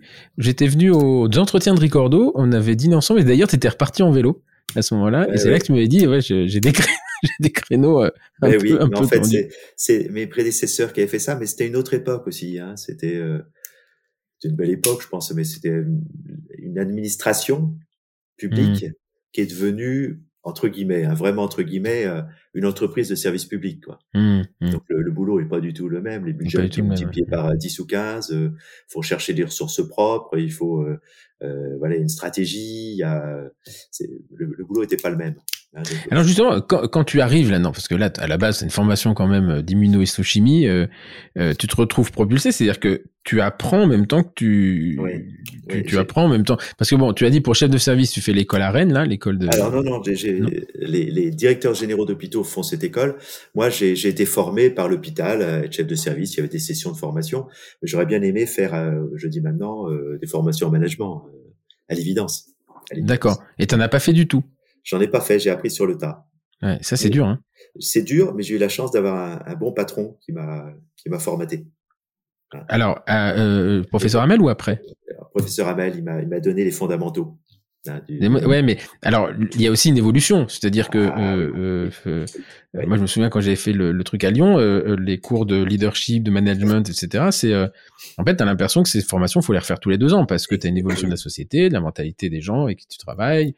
Alors après le Covid, le, télé, le télétravail machin, là on a complètement rabattu les cartes bien ou pas bien, la question est pas là, hein, mais euh, t'as l'impression que c'est vraiment, euh, ça devient compliqué. Alors, tu peux faire le vieux con en disant les jeunes veulent plus rien foutre. Euh, peut-être que les jeunes, ils ont décidé de vivre différemment et c'est peut-être raison, euh, probablement d'ailleurs. Mais euh, voilà, moi je suis assez admiratif d'avoir mené, parce que 40 000, je dirais 40 000 étudiants, je crois que tu as, eu aussi une grosse pression financière, si j'ai vu sur ton CV, où tu as quand même sauvé l'histoire de la faillite oui, sur, sur, sur, mon CV, en fait, j'ai essayé de d'avoir un peu la culture du résultat, pas mettre simplement uniquement la, somme de ce que j'ai fait. Je dis, ben voilà, j'ai essayé de faire bouger ceci, ceci, cela. Effectivement, euh, socialement, c'était une expérience forte. Hein. Euh. Ah oui. parce que là, tu coupes dans les budgets. Enfin, ça veut dire quoi? T'as as essuyé des grèves, t'as essuyé des mouvements bah, sociaux? bah, Au début, je suis arrivé, je connaissais pas le, il y avait, il y avait pas les éléments. Bah, d'ailleurs, personne candidaterait quand on connaît les difficultés, hein, mais euh, j'avais pas les éléments budgétaires, donc il a fallu effectivement faire des un plan de retour à l'équilibre un peu drastique, ouais. et qui a été bien compris. J'ai été, euh, j'ai eu un accompagnement au changement. J'ai, enfin, j'ai bousculé. J'ai, j'ai eu un, un, directeur général des services qui était un directeur d'hôpital, des directeurs généraux adjoints qui venaient de la territoriale. J'ai essayé de brasser les. les... J'ai l'habitude des déficits. voilà, non, c'est. Ils savent gérer ça. Peut-être, mais en tout cas, euh, sortir du mode de pensée qui hmm. était on fait ça depuis toujours, on continue à faire ça. Hmm. Et, en, recrutant des personnes qui avaient des modes de pensée différents, euh, ça a permis de faire bouger aussi les choses. Oui, parce que là, j'ai plus les chiffres, mais c'est des, millions. Enfin, il y avait, un, il y avait un vrai souci quand même. Oui, oui, il y avait un vrai souci. non, il y a un vrai souci, mais en fait, il faut, faut aussi avoir. Euh, il faut un moment de se dire, bah, il faut faire quelque chose, les mecs là, et ce sera moi, je vais me les prendre, parce qu'effectivement, quand tu as des plans sociaux les mouvements sociaux avec les syndicats, les trucs, tu dois pas rigoler tous les jours quand même. Hein. Bah, c'est c'est la, la, la, vie d'une société. Il faut apprendre. Faut, faut... J'aime bien le proverbe turc qui dit euh, on a deux oreilles et une bouche. On est plus là pour euh, écouter que pour parler. Mmh. Et voilà. Mmh. Et puis le deuxième élément dans les décisions, je me disais souvent, je peux pas déplaire à tout le monde. c'est pas mal. C'est le seul moyen de prendre la bonne décision. c'est le seul moyen de survivre. Et, euh, mais t'as des, t'as des, t'as des, quand même des conseillers. Alors, t'as tes directeurs que tu as choisis, mais est-ce que derrière t'as des conseillers, t'as des coachs, t'as des gens qui viennent te voir Il y, a, y a une entité qui est, qui est moins connue, c'est la direction de cabinet. direction de cabinet euh, bien fournie que j'ai renforcée. C'est la personne qui t'accompagne politiquement. Est-ce que ce que tu dis, ce que tu verbalises, ce que tu portes est acceptable, pas acceptable? Si ça l'est pas, comment on va faire? Euh, c'est le, goûteur au sens goscinien du terme qui goûte le gâteau pour euh, qu'il n'y ait pas de poison dedans. c'est un organe politique. Euh, ce cabinet qui est absolument indispensable. C'était pas une évidence dans les établissements. Moi, j'ai toujours porté ça quand j'étais à la CPU après. Euh, le cabinet, c'est l'organe qui te permet d'avancer plus en sécurité, en mesurant les risques, qui est en interaction avec tout l'environnement, les mmh. collectivités, les chambres de commerce, euh, les représentants de l'État. Le cabinet, c'est l'organe qui te permet d'avancer. Et alors quel est leur euh, quel est leur euh, leur parcours? Enfin, c'est qui ces gens-là? C'est euh, c'est des anciens, c'est des coachs qui se reconvertissent là-dedans Ça peut être des, des, des enseignants chercheurs qui se reconvertissent là-dedans. Ça peut être des des personnes qui ont fait Sciences Po. Ah, il faut du réseau, il faut qu'ils aient du réseau quand même. Il faut créer leur réseau. Oui, oui. Moi, j'ai eu la chance d'avoir Serge Defoy, un, un directeur de cabinet qui était là juste avant, qui était le seul qui restait d'ailleurs de toute l'équipe. Hein. Ah euh, toute l'équipe était neuve. Hein. Personne n'avait l'expérience en arrivant. Mais euh, pourquoi? C'est toi qui avais décidé de le faire ou c'est eux qui ont décidé de partir? Euh, c'est moi qui ai décidé de le faire.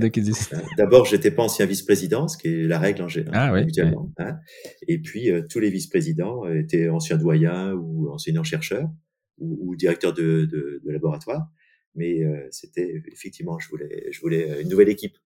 Hein, donc le, le, directeur de cabinet était le seul qui avait un petit peu d'historique. Mmh, c'est important quand même. Et voilà, et, en, fonction politique, c'est absolument indispensable d'avoir cette aide, quoi. D'accord. Hein. Et le et et, euh, et, donc ensuite tu donc ça se termine. Oui. Euh, nouvelles élections. Euh, c'est un candidat qui était une de tes vice-présidentes ou? Oui, que j'avais que j'avais identifié, euh, que j'avais j'avais créé un poste de vice-présidence pour elle. C'était la vice-présidence alors au changement, enfin, mmh. la réforme, à la réforme.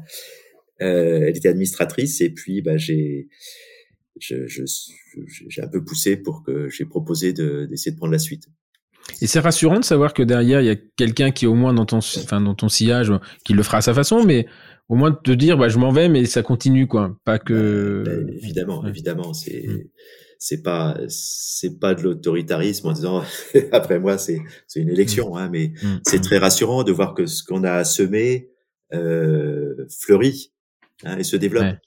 Avec sa, chacun sa manière et, et ça c'est très bien. Non c'est une, une, vraie satisfaction de voir que l'histoire continue et donc, euh, la question qu'on pourrait dire, c'est qu'est-ce que devient un président d'université une fois qu'il a qu'il a fini ses fonctions? Parce que, en fait, au sur ton contrat de travail, tu es toujours professeur d'université. Je suis toujours PUPH, oui. Ouais, ton métier, c'est pas président, c'est oui.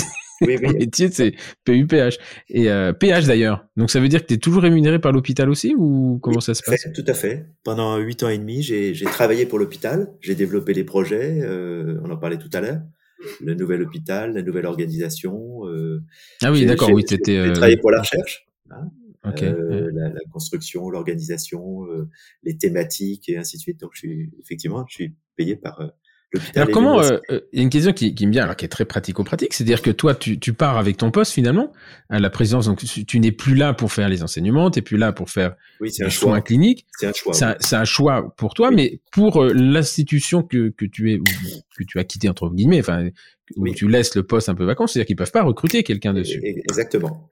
Alors comment ça se passe là C'est-à-dire qu'il y a quand même des, des... alors en imaginant qu'il y ait des candidats, déjà une, hypothèse euh, importante. Comment ça se passe? C'est-à-dire que ton contrat est remplacé ou pas? Non, non, j'avais anticipé pour recruter euh, euh, un PUPH en, en océan d'eau avant mon départ. Donc ça, c'est Fabienne. Fabienne, exactement. Hein. Mmh. Euh, après, j'avais encouragé les plus jeunes, type Alexis Godin par exemple, à, mmh, à mmh. continuer. Mais pendant que je suis président, j'occupe le poste. Donc on peut, on peut compenser par euh, des assistants par exemple, mais j'occupe le poste, pas de recrutement. C'est comme ça que ça se fait. Et là, depuis que tu es maintenant, donc tu as pu être président d'université, comment ça se passe? Ton poste est devenu vacant? Non, c'est un peu différent. Euh, euh, après la présidence d'université, je suis encore vice-président de la conférence des présidents d'université. D'accord. Euh, donc à Paris euh, jusqu'à fin d'année 2020. J'y reviendrai parce que j'étais responsable du lien avec les parlementaires. Ça répondra à la question tout à l'heure sur la politique. Euh, et après, euh, en janvier, bah, alors là, le plus de mails, plus de téléphone, euh, c'est ce qu'on dit, mais c'est vraiment extraordinaire. Bizarre, on se dit à quoi ça sert, à quoi je sers? Euh, et puis, on m'a conseillé de m'intéresser au grand corps de l'État. Je me suis intéressé à la Cour des comptes, je me suis intéressé à l'inspection générale des affaires sociales, et je suis recruté après un petit concours, euh, je suis recruté à l'inspection générale des affaires sociales. Et là, je me dis, euh, j'ai pu voir les parlementaires, l'évaluation des politiques publiques n'est pas faite en France, très mal faite, pas comprise par le citoyen qui comprend pas, comprend pas. les décisions politiques et les conséquences de ces décisions politiques. J'ai vu des parlementaires absolument extraordinaires, tous bords confondus, hein. Mmh. sénateurs, députés, bravo, vraiment. Euh, et je lui dis, je vais, je vais modestement travailler dans un grand corps de l'État sur l'évaluation des politiques publiques. C'est-à-dire qu'un rapport de l'IGAS éclaire la décision du ministre qui le demande ou des ministres qui le demandent, mais un rapport de l'IGAS peut également expliquer la pertinence, l'efficience, l'impact d'une mesure qui a été prise il y a un an, deux ans, trois ans, cinq ans, voire mmh. plus. Mmh. Et donc, si on fait connaître ça, le citoyen quand il soutient une décision politique, il peut avoir les éléments qui lui permettent de dire bah, c'était une bonne décision, c'était une mauvaise mmh. décision, et ainsi de suite. Et ça, ça, pour moi, ça participe de la démocratie. Donc c'était la troisième motivation, l'accès aux soins, l'accès à l'enseignement supérieur, l'évaluation des politiques publiques. Et, je suis rentré à l'IGAS avec avec ça, alors, euh, très modestement aussi, hein, change pas le monde, mmh. en disant est-ce que je peux participer à ce débat politique dans son ensemble euh, avec un corps indépendant qui écrit ce qu'il veut, même si mmh c'est une prescription d'un ministre, il écrit ce qu'il veut. Et je pense que si on travaillait sur euh, la meilleure connaissance de, de ces travaux, euh, ce serait ce serait un bienfait pour la démocratie. Et donc, c'est-à-dire que matériellement, tu, tu, tu voudrais euh, en fait avoir des analyses a posteriori de décisions qui sont qui ont été prises pour les évaluer. Alors, je, je, c'est pas moi qui décide, hein, évidemment. c'est, c'est les. Et tu travailles à ça. En fait, c'est tes forces de proposition. Bah, tu peux avoir un rapport. C'est pas mon domaine, donc c'est assez simple sur, euh, je sais pas, le, le risque sanitaire euh, des antennes 5G. D'accord. Tu peux avoir un rapport sur euh, euh, l'efficacité d'une politique de recrutement des personnes handicapées dans les PME. D'accord. Tu vois, sur tous les sujets sociaux. Mmh, mmh. Donc, ça peut être de la santé. Moi, j'ai travaillé sur la formation continue des personnels de la fonction publique hospitalière, mmh. un million de personnes. J'ai travaillé sur la sixième année des sages-femmes. Je travaille aujourd'hui sur, enfin, de différents différents sujets. Ça, ça me semble faire partie de, en, toute indépendance de plume, d'écriture, ça me semble faire partie du fonctionnement, du contrôle de l'État, du fonctionnement des rouages de l'État, où euh, les chambres, chambre haute, chambre basse, députés, sénateurs, contrôlent le gouvernement, ce qu'on ne sait pas forcément, Mmh. Il y a des grands corps de l'État, Conseil d'État, Cour des comptes, Inspection générale des finances, Inspection générale des affaires sociales, Inspection générale de l'administration. Euh, qui, qui, tout ça fait un équilibre que je trouve très sain en fait, mais qui est bah, très peu connu. C'est un peu rassurant, hein c'est un peu rassurant de. Qui est très peu connu. Hein et donc j'ai été donc à l'IGAS pendant pendant un an, mis à disposition. Donc euh, entre parenthèses, on peut toujours pas recruter sur mon poste, mais on peut, on peut, on peut, là du coup, là du coup, cette fois-ci financer des, des contractuels. D'accord. Euh, et puis, euh, au bout d'un an, j'ai été sollicité par la ministre de l'enseignement supérieur et de la recherche nouvellement nommée, que je connaissais puisqu'on était président euh, de manière contemporaine, pour être conseiller spécial sur tous les sujets de santé, formation, recherche et innovation. D'accord. Donc, ça, c'est en 2022, ça que tu 2022, voilà, fin mai 2022. Ok. Et donc, euh, j'accepte en sachant que c'est un boulot euh, considérable. Il y a une quinzaine de conseillers dans, dans chaque ministère. Et c'est un travail euh, de fond. Hein. Mmh. On rédige des notes, on fait beaucoup de rencontres, on rédige des discours, euh, on travaille dans son bureau finalement. Hein. Mais en, revanche, on rencontre des strates de la société que je n'avais pas connues jusqu'alors. Et ça, c'est très intéressant. Très intéressant. Travailler avec le conseiller santé de l'Élysée, conseiller santé de Matignon, conseiller en ça veut dire que c'est ça. Alors, tu as, on va, pour remettre ça, tu as l'Élysée, donc ils ont des conseillers, enfin, c'est ça. Des, relais, des relais, en fait, on, oui. peut conseiller, c'est un relais. Matignon en a un. Et ensuite, il y a, euh... Ben, c'est ça. Sur la santé, tu as un conseiller santé à l'Élysée, un conseiller santé à Matignon, un conseiller enseignement sup à la santé, un conseiller santé à l'enseignement sup. c'est m'a perdu. Euh, euh, à la santé, tu as, as, un PUPH qui est chargé des questions d'enseignement supérieur puisque l'enseignement supérieur en santé, c'est pas que le médical. Non, effectivement, oui. Euh, et tu as un conseiller santé à l'enseignement supérieur hein, qui, lui, va porter un peu plus ces questions, par exemple, de recherche. D'accord. Et donc là, toi, tu, euh, euh, en fait, une espèce de, centralisation. Donc après, tu as des équipes qui travaillent sur des, des, des, des, sujets. Toi, tu fais de la, de la synthèse, tu fais de la... Oui, de la décision politique. il, faut, il faut prendre une décision sur telle formation ou euh, une orientation sur le plan euh, cancer, euh, ou le développement d'une recherche euh, sur l'impact de l'environnement sur le cancer. donc là, tu as, un travail fait par les, les, les médecins ou les directions administratives, hein, mmh. direction générale de la recherche et de l'innovation ou direction de la formation, avec des conseillers là du coup techniques Hein, qui, qui te qui donne une copie et c'est toi qui euh, qui oriente, qui dit ben, politiquement le ministère va défendre ça avec après accord du ministre. D'accord. Donc ça va loin. Hein oui, oui, ben ça, va, ça va très loin. Mais justement, ça va. À quel moment tu te dis j'ai la légitimité pour rédiger une décision ou une note sur un sujet du cancer qui est globalement on va pouvoir te dire attends il est dentiste euh, il a jamais travaillé en cancéro qu'est-ce qu'il connaît etc donc euh, comment comment tu arrives à faire d'avoir cet esprit de synthèse? En fait, c'est ça qui m'épate d'aller de synthétiser des, des, des, des, éléments pour lesquels finalement tu n'as pas d'expertise parce qu'on pourrait comprendre qu'un oncologue s'exprime dessus, mais on se dit comment un, un dentiste de formation, c'est pas du tout péjoratif, mais euh, est-ce que tu te sens toujours légitime ou est-ce que tu as un peu de temps en temps le, le sentiment de ne pas être à ta place? Est-ce que tu te sens légitime? La réponse est jamais. Voilà. Et ça, c'est très bien parce que je suis pas dentiste en fait quand je suis dans ce poste-là. Mmh.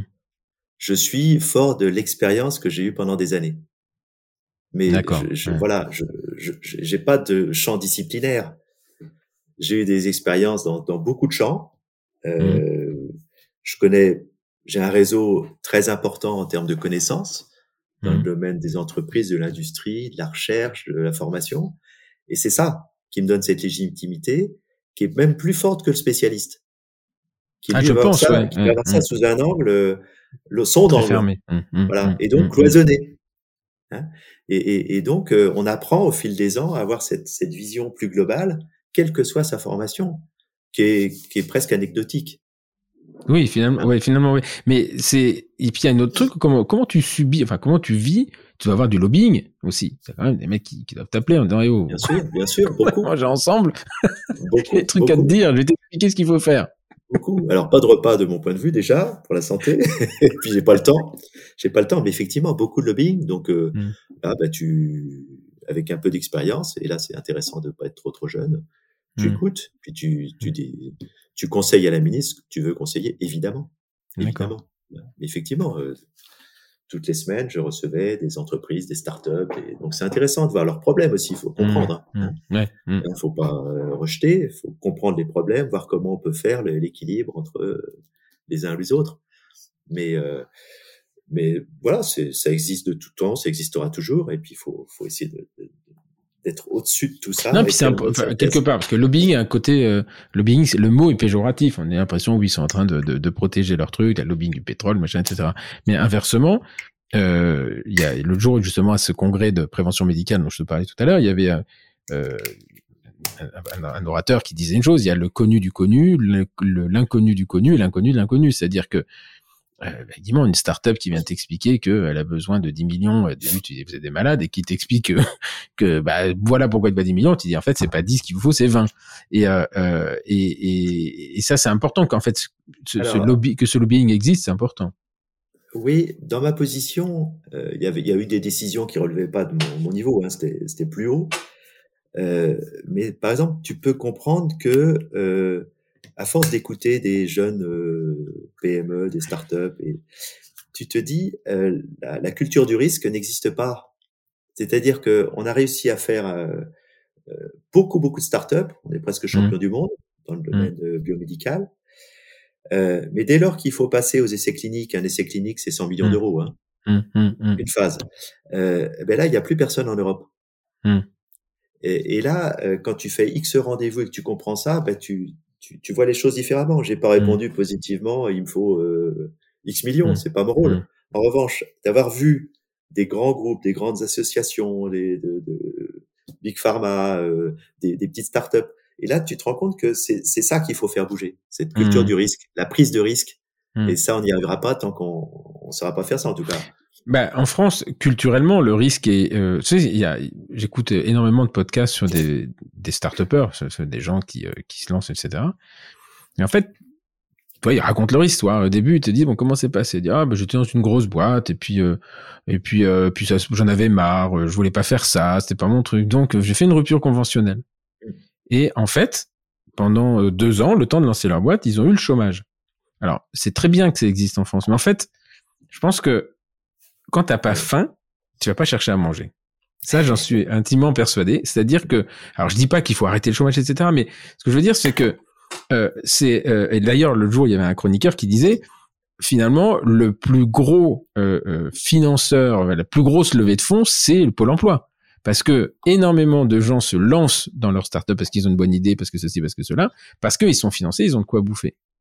Et ça explique aussi peut-être pourquoi euh, on est les champions du monde de la startup. C'est-à-dire que quand t'as pas de risque au départ, euh, enfin que le risque est modéré. Je dis pas que attention, je suis pas en train de dire que les startupeurs ils font n'importe quoi. Ils se la coulent c'est pas ça du tout. Mais quand tu as pas le, vraiment, tu te mets pas au fond du précipice, bah finalement tu te dis ça passe, ça passe, ça passe pas, ça passe pas quoi oui, il faut, faut, certains moteurs. Hein, 23 euh, années de management, euh, le, moteur principal pour moi, c'est la reconnaissance. Hein, mais, mmh, mmh. mais, mais euh, oui, il y a différents moteurs. Enfin, un start-upper au début, il, il, gagne, gagne pas de quoi manger. Non, non, il gagne pas sa vie. je, je, pèse mes mots, mais je dis simplement, c'était intéressant de, de, de savoir qu'en France, peut-être qu'il y a beaucoup de startups qui se montent parce que au départ, euh, bah ils ont euh, toi alors je te parle pas de la, la vraie startup de biotech qui, qui a une, une, aspiration à devenir une licorne mais euh, mec il monte sa, sa, sa société euh, il vend euh, trois chemises machin enfin voilà. Lui il a pas beaucoup de risques quoi. Je te parle pas de la biotech euh, en tout cas ce qui était intéressant dans cette mission qui était très très prenante c'est de d'avoir et la formation et la recherche et l'innovation. Ouais, d'avoir l'ensemble des champs. Ça c'était vraiment extrêmement fort mais vraiment une expérience, du coup, extraordinaire. Hein. Hmm. En, six mois, on dit toujours que le, le, temps est multiplié par trois dans ce genre de, de fonction. Je confirme. c'est ça, parce que tu m'as dit c'est énormément de travail. Bah, c'est en tout temps. En tout temps. En tout temps. Et surtout, ce qui est différent par rapport à mes anciennes fonctions, c'est que euh, tu décides pas. Et tu conseilles. Tu conseilles hmm. et tu rentres chez toi, tu culpabilises un peu, il est 21h, tout le monde est encore là. Et puis on dit ah oui mais attends euh, tu reçois un petit mail oui mais demain il y a une rencontre là il faudrait une note là-dessus voilà et puis tu rentres et puis chez toi euh, tu es à une heure à deux heures à faire ton ton job mmh. C'est c'est mentalement c'est faut être un petit peu plus jeune je pense et les, les, durées de vie de, enfin, toi, tu as fait six mois, c'est un classique ou au général les gens restent un peu plus longtemps? Alors, ça peut changer à chaque conseil des ministres, un cabinet, hein, puisque les ministres peuvent changer régulièrement. Mmh. Mais effectivement, c'est une entité euh, très très vivace en tout cas. Hein. Ça va, ça rentre. en général, c'est un peu plus long, quoi. Mais mmh. au bout d'un an et demi, deux ans. Euh, c'est épuisant. Enfin, si toi tu m'as dit six mois, c'était euh, compliqué. Enfin, c'était dur. Mais euh... Et donc, tu étais à Ligas en même temps? Non, en fait, tu as fait Ligas, après tu allé là-bas et tu es revenu à Ligas. Et je suis revenu à Ligas, voilà. D'accord. Alors, Ligas, c'est différent, c'est des, des sujets de fond. En gros, on écrit une thèse euh, en cinq mois, quoi. Mmh. Hein, voilà. C'est le sujet de fond. Euh, ça peut être entre différentes inspections générales. Ça peut être des. Ligas, c'est le sujet de société en général, le sujet mmh. transverse. Euh, et là, le rythme n'est pas le même. On bosse, hein, c'est vraiment intéressant, mais là, du coup, c'est un sujet à la fois. un sujet à la fois. Voilà. Ok. Et le, euh, le, comment dire, le, comment, en fait, comment ça se passe? C'est des, c'est des, l'IGAS, c'est très politique aussi, ou c'était le, le précédent Non, non, le cabinet, c'est, c'est politique. L'IGAS n'est pas politique. L'IGAS n'est pas politique. elle, est, elle, est, complètement indépendante. Ce sont des, des jeunes qui, alors, euh, jusqu'à présent, sortaient de l'ENA, euh, des vieux au-delà, euh, comme moi, qui ont de l'expérience, Euh, et puis Mhm. entre les deux, des, des personnes qui vont, qui viennent, euh, parfois dans le public, dans le privé. Enfin, c'est un, avec des profils totalement différents. Et sur chaque mission, on a des, à chaque fois des profils différents. Ok. Et donc, euh, je t'ai posé la question, mais je me, suis- je, on, a, on, a, on, a re- on a rebondi après. L'histoire des, des, des ouvertures de, de centres dentaires, tu- étais sur le dossier ou pas du tout? Enfin, tu étais au courant du dossier, je suppose, mais t'as pas été recruté pour ça, toi, au départ? Sur Non, le- non, non, quand- non, non. Non, non, t'as, euh, un cabinet ministériel ou des, des directions euh, de services peuvent recruter des chargés de mission. C'est ce que fait temps. Bernard Jumini. C'est ça, sur un temps court, exactement. Ça peut être euh, deux mois, ça peut être euh, six mois, euh, quelquefois un petit peu plus, Mhm. pour défricher un sujet et faire des propositions. D'accord. Mais par contre, une fois qu'ils ont fait la proposition que c'est lancé, ça, ça sort de leur prérogative après. Ils sont plus. euh, Ah oui, c'est temporaire, c'est temporaire. Alors c'est quelquefois ça peut durer, mais on a euh, on a une question propre. euh, eh ben on va dire tiens, ben on va demander à un tel, un tel, un tel. Ce sera moins polémique ou ce sera euh, ça prendra un peu de recul, un peu de champ. Ben, Vous Mhm. avez trois mois pour nous faire un, un rapport sur le sujet avec des propositions. Voilà, D'accord. c'est ça. Et donc, les, l'ouverture des, des, des centres de formation dentaire, euh, c'était un sujet quand même parce que ça s'est déclenché. euh, Alors, tout le monde a l'impression que c'est sorti du chapeau. En fait, ça fait juste 20 ans que ça couvait. Euh. Il y avait, je pense, une pression euh, du, de la conférence des doyens des odontologistes qui était pas, qui était pas pour. Oui. Euh, J'en ai discuté avec eux. Ils m'ont donné leurs arguments que j'entends d'ailleurs. Je pense que ils sont, ces arguments étaient un petit peu historiques. Enfin, c'est c'est du présent, mais c'est pas dans le futur. Mais euh, euh, ce qui est intéressant, voilà, et c'est- je crois que le ministère a dit au bout d'un moment ça va quoi, on y va et, et ils ont imposé. C'est comme ça que ça s'est ouvert, donc ils ont ouvert 5 sur 8. Mhm. Mais euh, voilà, quand on le vit, moi j'ai assisté à l'ouverture de Rouen, particulier quand même dans la on dit moi, t'as tenu un peu la charrue avant les bœufs. Je suis même pas sûr qu'on a encore trouvé les bœufs, mais Alors, on a au moins la charrue. co- co- co- comment ça marche en fait euh, euh, Les élus de terrain, que sont notamment les députés ou les sénateurs, euh, font remonter aux politiques, au gouvernement, euh, leurs doléances, leurs problèmes.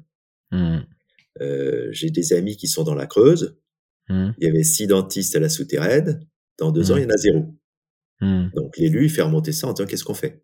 Hum. Une fois, deux fois, trois fois, des années. À un moment, euh, il y a une décision. Il dit bah, on n'y arrive pas. Eh ben, on va faire ça. hum. On va créer un CHU là, on va ouvrir des centres là, et, et c'est comme ça que ça se fait. Donc moi j'ai passé mon temps à répondre à des élus hein, pour expliquer euh, les infirmières, parcoursup, les ouvertures euh, de centres et ainsi de suite. Donc c'est un moment, il y a une pression politique qui c'est c'est pas un jugement, hein, peut être négative, peut être positive, qui fait que sur le terrain, euh, bah, quand il n'y a pas de médecin, euh, Hum. bah, les, les- administrés, euh, Oui, oui, non, c'est problématique. c'est mais c'est logique, qu'est-ce- c'est logique. Qu'est-ce qui fait qu'à un moment il y a une excellence Parce que honnêtement, moi, la fac de, je suis diplômé de 94, je commence à 96. En 96, on parlait déjà.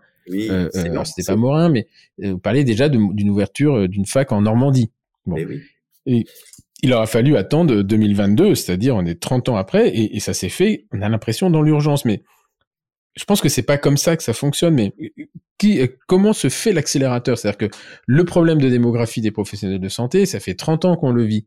Donc qu'est-ce qui fait? Alors tu me diras, il y a un moment, oh, ça s'est fait, ça s'est fait, c'est bien que ce soit fait.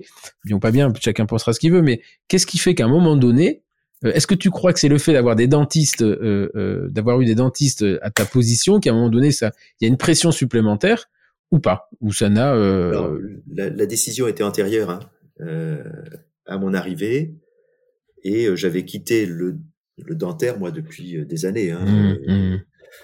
euh, depuis 2012, je regardais ça de loin, hein, mais ça, les décisions étaient prises auparavant. Je pense que la décision, elle est pas, est professionnelle de santé dans l'ensemble. Euh, quand on sait qu'à Orléans, par exemple, 25% des habitants n'ont pas de médecin traitant, c'est Mhm. qu'on est arrivé dans le mur, on est arrivé trop tard. Hum, hum, hum. Euh, quand j'avais, j'étais doyen, je reviens en 2009, et j'avais essayé de nourrir quelque chose en, à Tours, je passais pour un félon parce que je vendais l'odonto au maxillo. Euh, voilà, faut, faut, faut aussi se regarder en disant, on a, la, la profession n'a pas avancé parce qu'elle a gardé des murs et elle a eu peur de tout. Hein, et les autres ont eu peur aussi. Hein, c'est la rencontre de peur, de, de peur, la, la rencontre de, de parfois. Pardon. J'ai- pas dit comment j'écrivais PER, PERTS. PERTS. euh, Ah, ça s'était bien passé jusqu'à maintenant. on était chacun sur des œufs, et là, ça y est, on a ripé. c'est, euh, on, on, porte aussi la responsabilité du frein finalement. Hein. Mm. On s'est regardé et la démarche, le, le, volet santé publique, le volet non pas euh, offre mais besoin n'était pas une évidence. On, on, arrive dans le mur, on n'est pas les seuls. Hein, c'est partout dans, dans euh, toutes les nos pays comparables. C'est la même pas chose. Une consolation, hein. C'est pas une consolation, mais c'est à dire qu'on on n'a pas su anticiper ça. Il faut revenir sur des notions de parcours. Oui, mais le problème, c'est l'inertie du temps. C'est-à-dire que euh, ah aujourd'hui, la décision ne va se. Alors, euh, par contre, le fait qu'en 2011, il y a déjà eu des ouvertures de centres de soins, euh, dont un à, Rouen, dans lequel j'ai travaillé pendant deux ans. Bon, et ben nous, en 2011, dix ans après, on en a les effets. C'est-à-dire que on a une repopulation professionnelle, on a moins de difficultés à trouver des remplaçants je parle de Rouen Centre. Hein, ensuite, ça va partir euh, un petit peu. Euh, voilà, on reste euh, très très en sous sous demande, enfin sous sous nombre, mais on, on regrette juste que ça n'ait pas été fait avant. Mais ce qui est intéressant, c'est que on a l'impression que il se passe rien et d'un seul coup, ça s'accélère en six mois.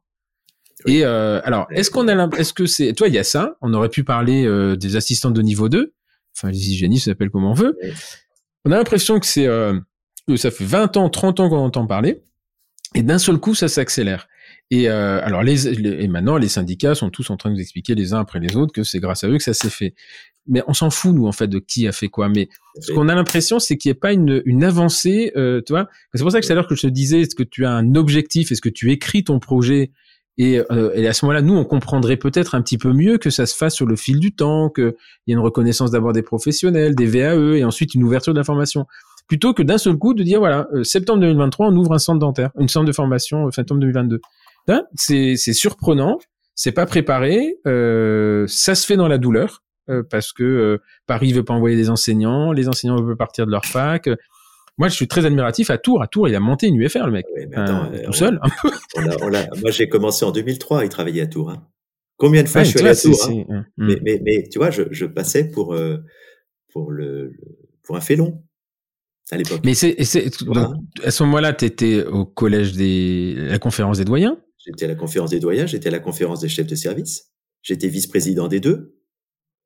Et, pourtant, donc, c'est ça. Est-ce que, alors, tu vas peut-être pas pouvoir nous dire ce qu'ils faisaient, mais quels étaient leurs arguments dans la conférence des doyens pour, pour bloquer ce truc-là, pour bloquer ce système-là? On ne vendait pas la profession à une autre. Voilà. Les murs, les murs, c'est toujours les murs. Et t'étais tout seul, euh, alors on va pas refaire l'histoire, on va pas dénoncer les gens, mais t'étais vraiment complètement isolé, le félon unique où il y avait, on n'avait juste pas la majorité et que sur les 16 doyens, il y avait, euh, c'était 9 et 7, quoi. Non, il n'y en avait pas beaucoup. Il n'y en avait pas beaucoup, hein, vraiment pas, hein, voilà. ouais, et ils avaient, ça, en fait, qu'est-ce qui fait peur? C'est la perte de la, du contrôle? Hein? La, exactement. La perte du la contrôle. Du contrôle. La perte du contrôle. C'est, on le retrouve dans d'autres professions, hein, mais, euh, ne, pas maîtriser son budget, fût-ce un tout petit budget pour certains, euh, ne pas avoir la main sur les, les recrutements. Enfin, c'est c'est la peur qui. Ouais, mais tu vois, euh, alors ça fait longtemps que tu plus à l'université. Moi, je l'ai quitté il y a deux ans maintenant, mais euh, tu te, enfin, du recul, tu dis quel dommage en fait, parce que euh, moi, quand je l'ai intégré en 2010, c'était déjà un peu compliqué, mais euh, là, je pense qu'il va y avoir un passage à vide pendant quelques années. Il y a, ils ont du mal à recruter, c'est plus sexy, c'est euh, euh, justement. Alors peut-être que ces ouvertures se disent, bah voilà, les mecs, ça y est, on est reparti. Mais on a l'impression que ça continue, continue, continue à freiner, quoi. Et, euh, et ça, c'est triste. Hein. Enfin, je trouve que c'est dommage. Bah, ça, arrive, ça arrive dans un contexte de perte d'attractivité hospitalo-universitaire. Hein. C'est pas un mmh. scoop. Hein. Les jeunes qui ont presque tous les saints sacrements disent finalement non. Mmh. Euh, dans le domaine médical, on a beaucoup de démissions du MCUPH, PUPH pour être PH ou pour aller ah le privé. Ouais. Et puis on a une démographie avec beaucoup de départs à la retraite de PUPH. Mmh. Donc là, effectivement, euh, il y, a, y, a, urgence, urgence à avoir des, des vraies propositions pour euh, garder les hospitalo U. Là, mais de toute façon, le problème d'un PUPH, euh, c'est que bah, tout le monde pas comme ça, quoi. Parce que moi, ce que j'ai toujours dit, hein, bon, assistant, c'est voilà, maître de conf, ça se fait. Mais le passage de maître de conf à PU, là, c'est une histoire quand même. Hein. C'est ah euh, ah euh, entre entre la thèse et l'HDR, c'est pas la même histoire. et donc, euh, euh, alors moi, j'étais un peu particulier parce que comme j'avais j'avais tout fait avant, je me suis retrouvé de MCU à PU en, en l'espace de quatre ans. C'était particulier, mais ce que je veux dire, c'est que euh, quelqu'un qui rentre MCU dans ce tel le schéma tel qu'il est dessiné maintenant, hein, c'est-à-dire que ce que j'ai fait, c'est impossible. Maintenant, c'est plus possible de le faire, bien ou pas bien, peu importe d'ailleurs. Mais on va avoir un interne qui va devenir assistant, qui va devenir MCU. Ça, jusque là, bon. Mais là, lui, pour aller au PU, là, il y a, là, il y a du chemin. Hein. Et alors, soit euh, on en fait des génies, on va pas trouver le gène et l'injection à faire, soit euh, bah, on baisse le niveau, c'est-à-dire qu'il y a un moment quand c'est le sommet trop haut, tu peux le ratiboiser. Euh, soit euh, il y aura plus de PUPH pendant, enfin, on va être en manque de PUPH pendant un certain nombre d'années, le temps que ces jeunes euh, gravissent les échelons. J'étais en 2003 secrétaire général adjoint d'un syndicat de PUPH. Et j'allais mmh. le samedi matin à Cochin, en plus de ce que je faisais. Je leur disais, attention, les jeunes, là, ils, veulent plus y aller, là. C'est mmh. la course en sac ou le parcours du combattant est, est trop long. Il n'est pas assuré. en plus, accessoirement, ils voient qu'ils n'ont pas de RTT par rapport à un PH et la retraite mmh. est, de moitié. Mmh. Donc, ben, attends, les jeunes, ils pensent pas ça. Ben, on, le, on le voit aujourd'hui.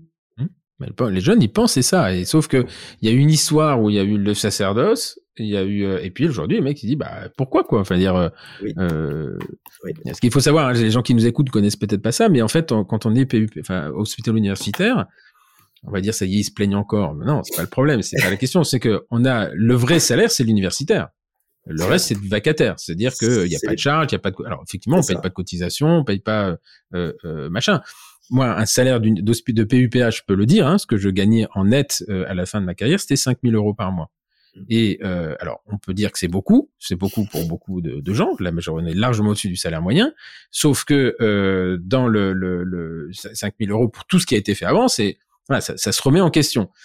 Dans le libéral, ça va être largement plus des contraintes différentes, prise de risque supérieure, mais c'est surtout qu'on ne cotise que sur 2500, ce qui fait que ta retraite, c'est à la fin, ça fait ouf. exactement, exactement. En tout cas, ça, ça, va dans le sens de ce que tu disais tout à l'heure, c'est-à-dire qu'on a identifié le problème il y a bien longtemps. Il mm. faut être dans le dur, dans le mur, mm. voir que l'hôpital va, va, va, mal, que des problèmes de recrutement, pour gérer le, le souci, quoi. Mm. Toujours très très tard. On n'a pas anticipé là non plus. Mais est-ce que c'est est-ce que c'est une spé... alors on n'a pas parlé de l'international, mais est-ce que c'est une spécificité française de raisonner comme ça un petit peu au pied du mur, ou euh, finalement il y a aussi un problème de budget, il y a un problème d'inflation, il y a un problème d'argent, et que c'est ça qui freine beaucoup, ou est-ce que c'est plus les mentalités d'ailleurs qui freinent? Moi j'ai l'impression, enfin on est un très beau pays, hein, on va pas euh, dire, hmm. euh, ça va pas se plaindre tout le temps, mais c'est un peu le syndrome du minitel quoi on a été persuadé que le Minitel, c'était le, l'alpha et l'oméga, c'était le truc le plus moderne, c'était créé par un Français, c'est extraordinaire. Et, et on, s'est pas rendu compte que Internet arrivait et il a fallu à un moment dire, euh, voilà, on est persuadé que ça marche, que c'est formidable, et puis en fait, euh, le monde bouge, quoi. D'ailleurs, il y a un truc, je sais pas si t'as vu, ils ont fait le Minitel sur Internet pendant des années, il y avait le bouton connexion fin. C'est exactement, c'est le syndrome Minitel, peut-être. Là, on a perdu les plus de les moins de 30 ans, on les a perdus. Mais le bouton de connexion fin, c'était un truc, euh, voilà. Et, et, mais tu sais que le Minitel a, persisté sur Internet jusqu'à il y a 2-3 ans, enfin, c'était, oui, oui, avait des gens qui étaient sur Minitel, mais sur l'ordinateur. J'ai conscience de parler comme un vieux, quoi. Ceci dit, euh, euh, il y a, moi quand j'avais 15-16 ans, on, réservait nos billets de train sur euh, sur connexion, enfin sur le Minitel. Et je me souviens, il y avait des Américains qui étaient venus, des copains de ma sœur, et, et, qui avaient acheté. On leur a dit, on va acheter un billet de train sur Minitel. Le mec il nous regardait, il dit, ça y est, on est déjà sur la lune. il comprenait pas 3615 SNCF. Et donc, oui, on avait une vraie vraie avance, quoi. C'est bon après, honnêtement, hein, moi pour avoir vécu à l'étranger, les réseaux internet, etc on est, euh, on est très très bien servi en France peut-être dans quelques campagnes, mais aux États-Unis, la vitesse, elle est pas, enfin la connexion, c'est mm. pas la même. Hein. Mm, mm. Euh, le téléphone passe moins. Euh, enfin bon, donc c'est. Ok, bah écoute, oui, on va. merci beaucoup, Olivier. C'était alors juste une question, dernière question. Est-ce que qu'est-ce qui te, si tu devais changer quelque chose à ton parcours, est-ce que tu changerais quelque chose? Je pense que si je pouvais, je ferais une mobilité plus tôt. Je l'ai faite à 39 ans. Il faudrait le faire 10 euh, ans auparavant. Mmh. Euh, moi, j'aurais, j'aurais, parce que ça a été extraordinaire. J'aurais aimé en surfer un peu sur ce, cette expérience un petit peu plus tôt. Oui. J'encouragerais à faire une vraie mobilité, hein, une vraie. Mmh, euh, même si c'est difficile, euh, partir avec la famille sous le bras ou pas, enfin, mais une vraie mobilité dans un pays Vraiment qui, Ouais. qui- Alors après, moi, toi, toi, je l'ai faite pareil. Euh, 2006, j'avais ouais, peut-être 36 ans, euh, 35, 36 ans. Et ben, je la changerai pas moi, parce que Mm. justement, tu y vas, euh, tu sais pourquoi tu y vas et tu en profites beaucoup plus que si si tu y vas plutôt un petit peu. Genre c'est la c'est l'histoire qui se fait comme ça. Donc tu vois, moi je la garderai bien moi, mais c'est mes 35 ans. D'accord. Bah écoute, Olivier, merci infiniment. Moi, ça m'a fait vraiment plaisir Ouais, de, partagé, de vraiment. avec toi. Je pourrais dire que j'ai discuté avec un décoré de la Légion d'honneur. Et puis, bah, au plaisir de, de, de, de se revoir euh, prochainement. Toujours. euh, enfin, Toujours. Toujours, ça sera vraiment un plaisir. Merci à vous tous de nous avoir écoutés. Et ben euh, voilà, c'était complètement différent. Euh, on n'a pas parlé de dents, quasiment pas, et c'était, euh, ce n'était pas moins intéressant. Je vous donne rendez-vous la semaine prochaine pour un nouvel épisode. Merci à vous, bon week-end, au revoir.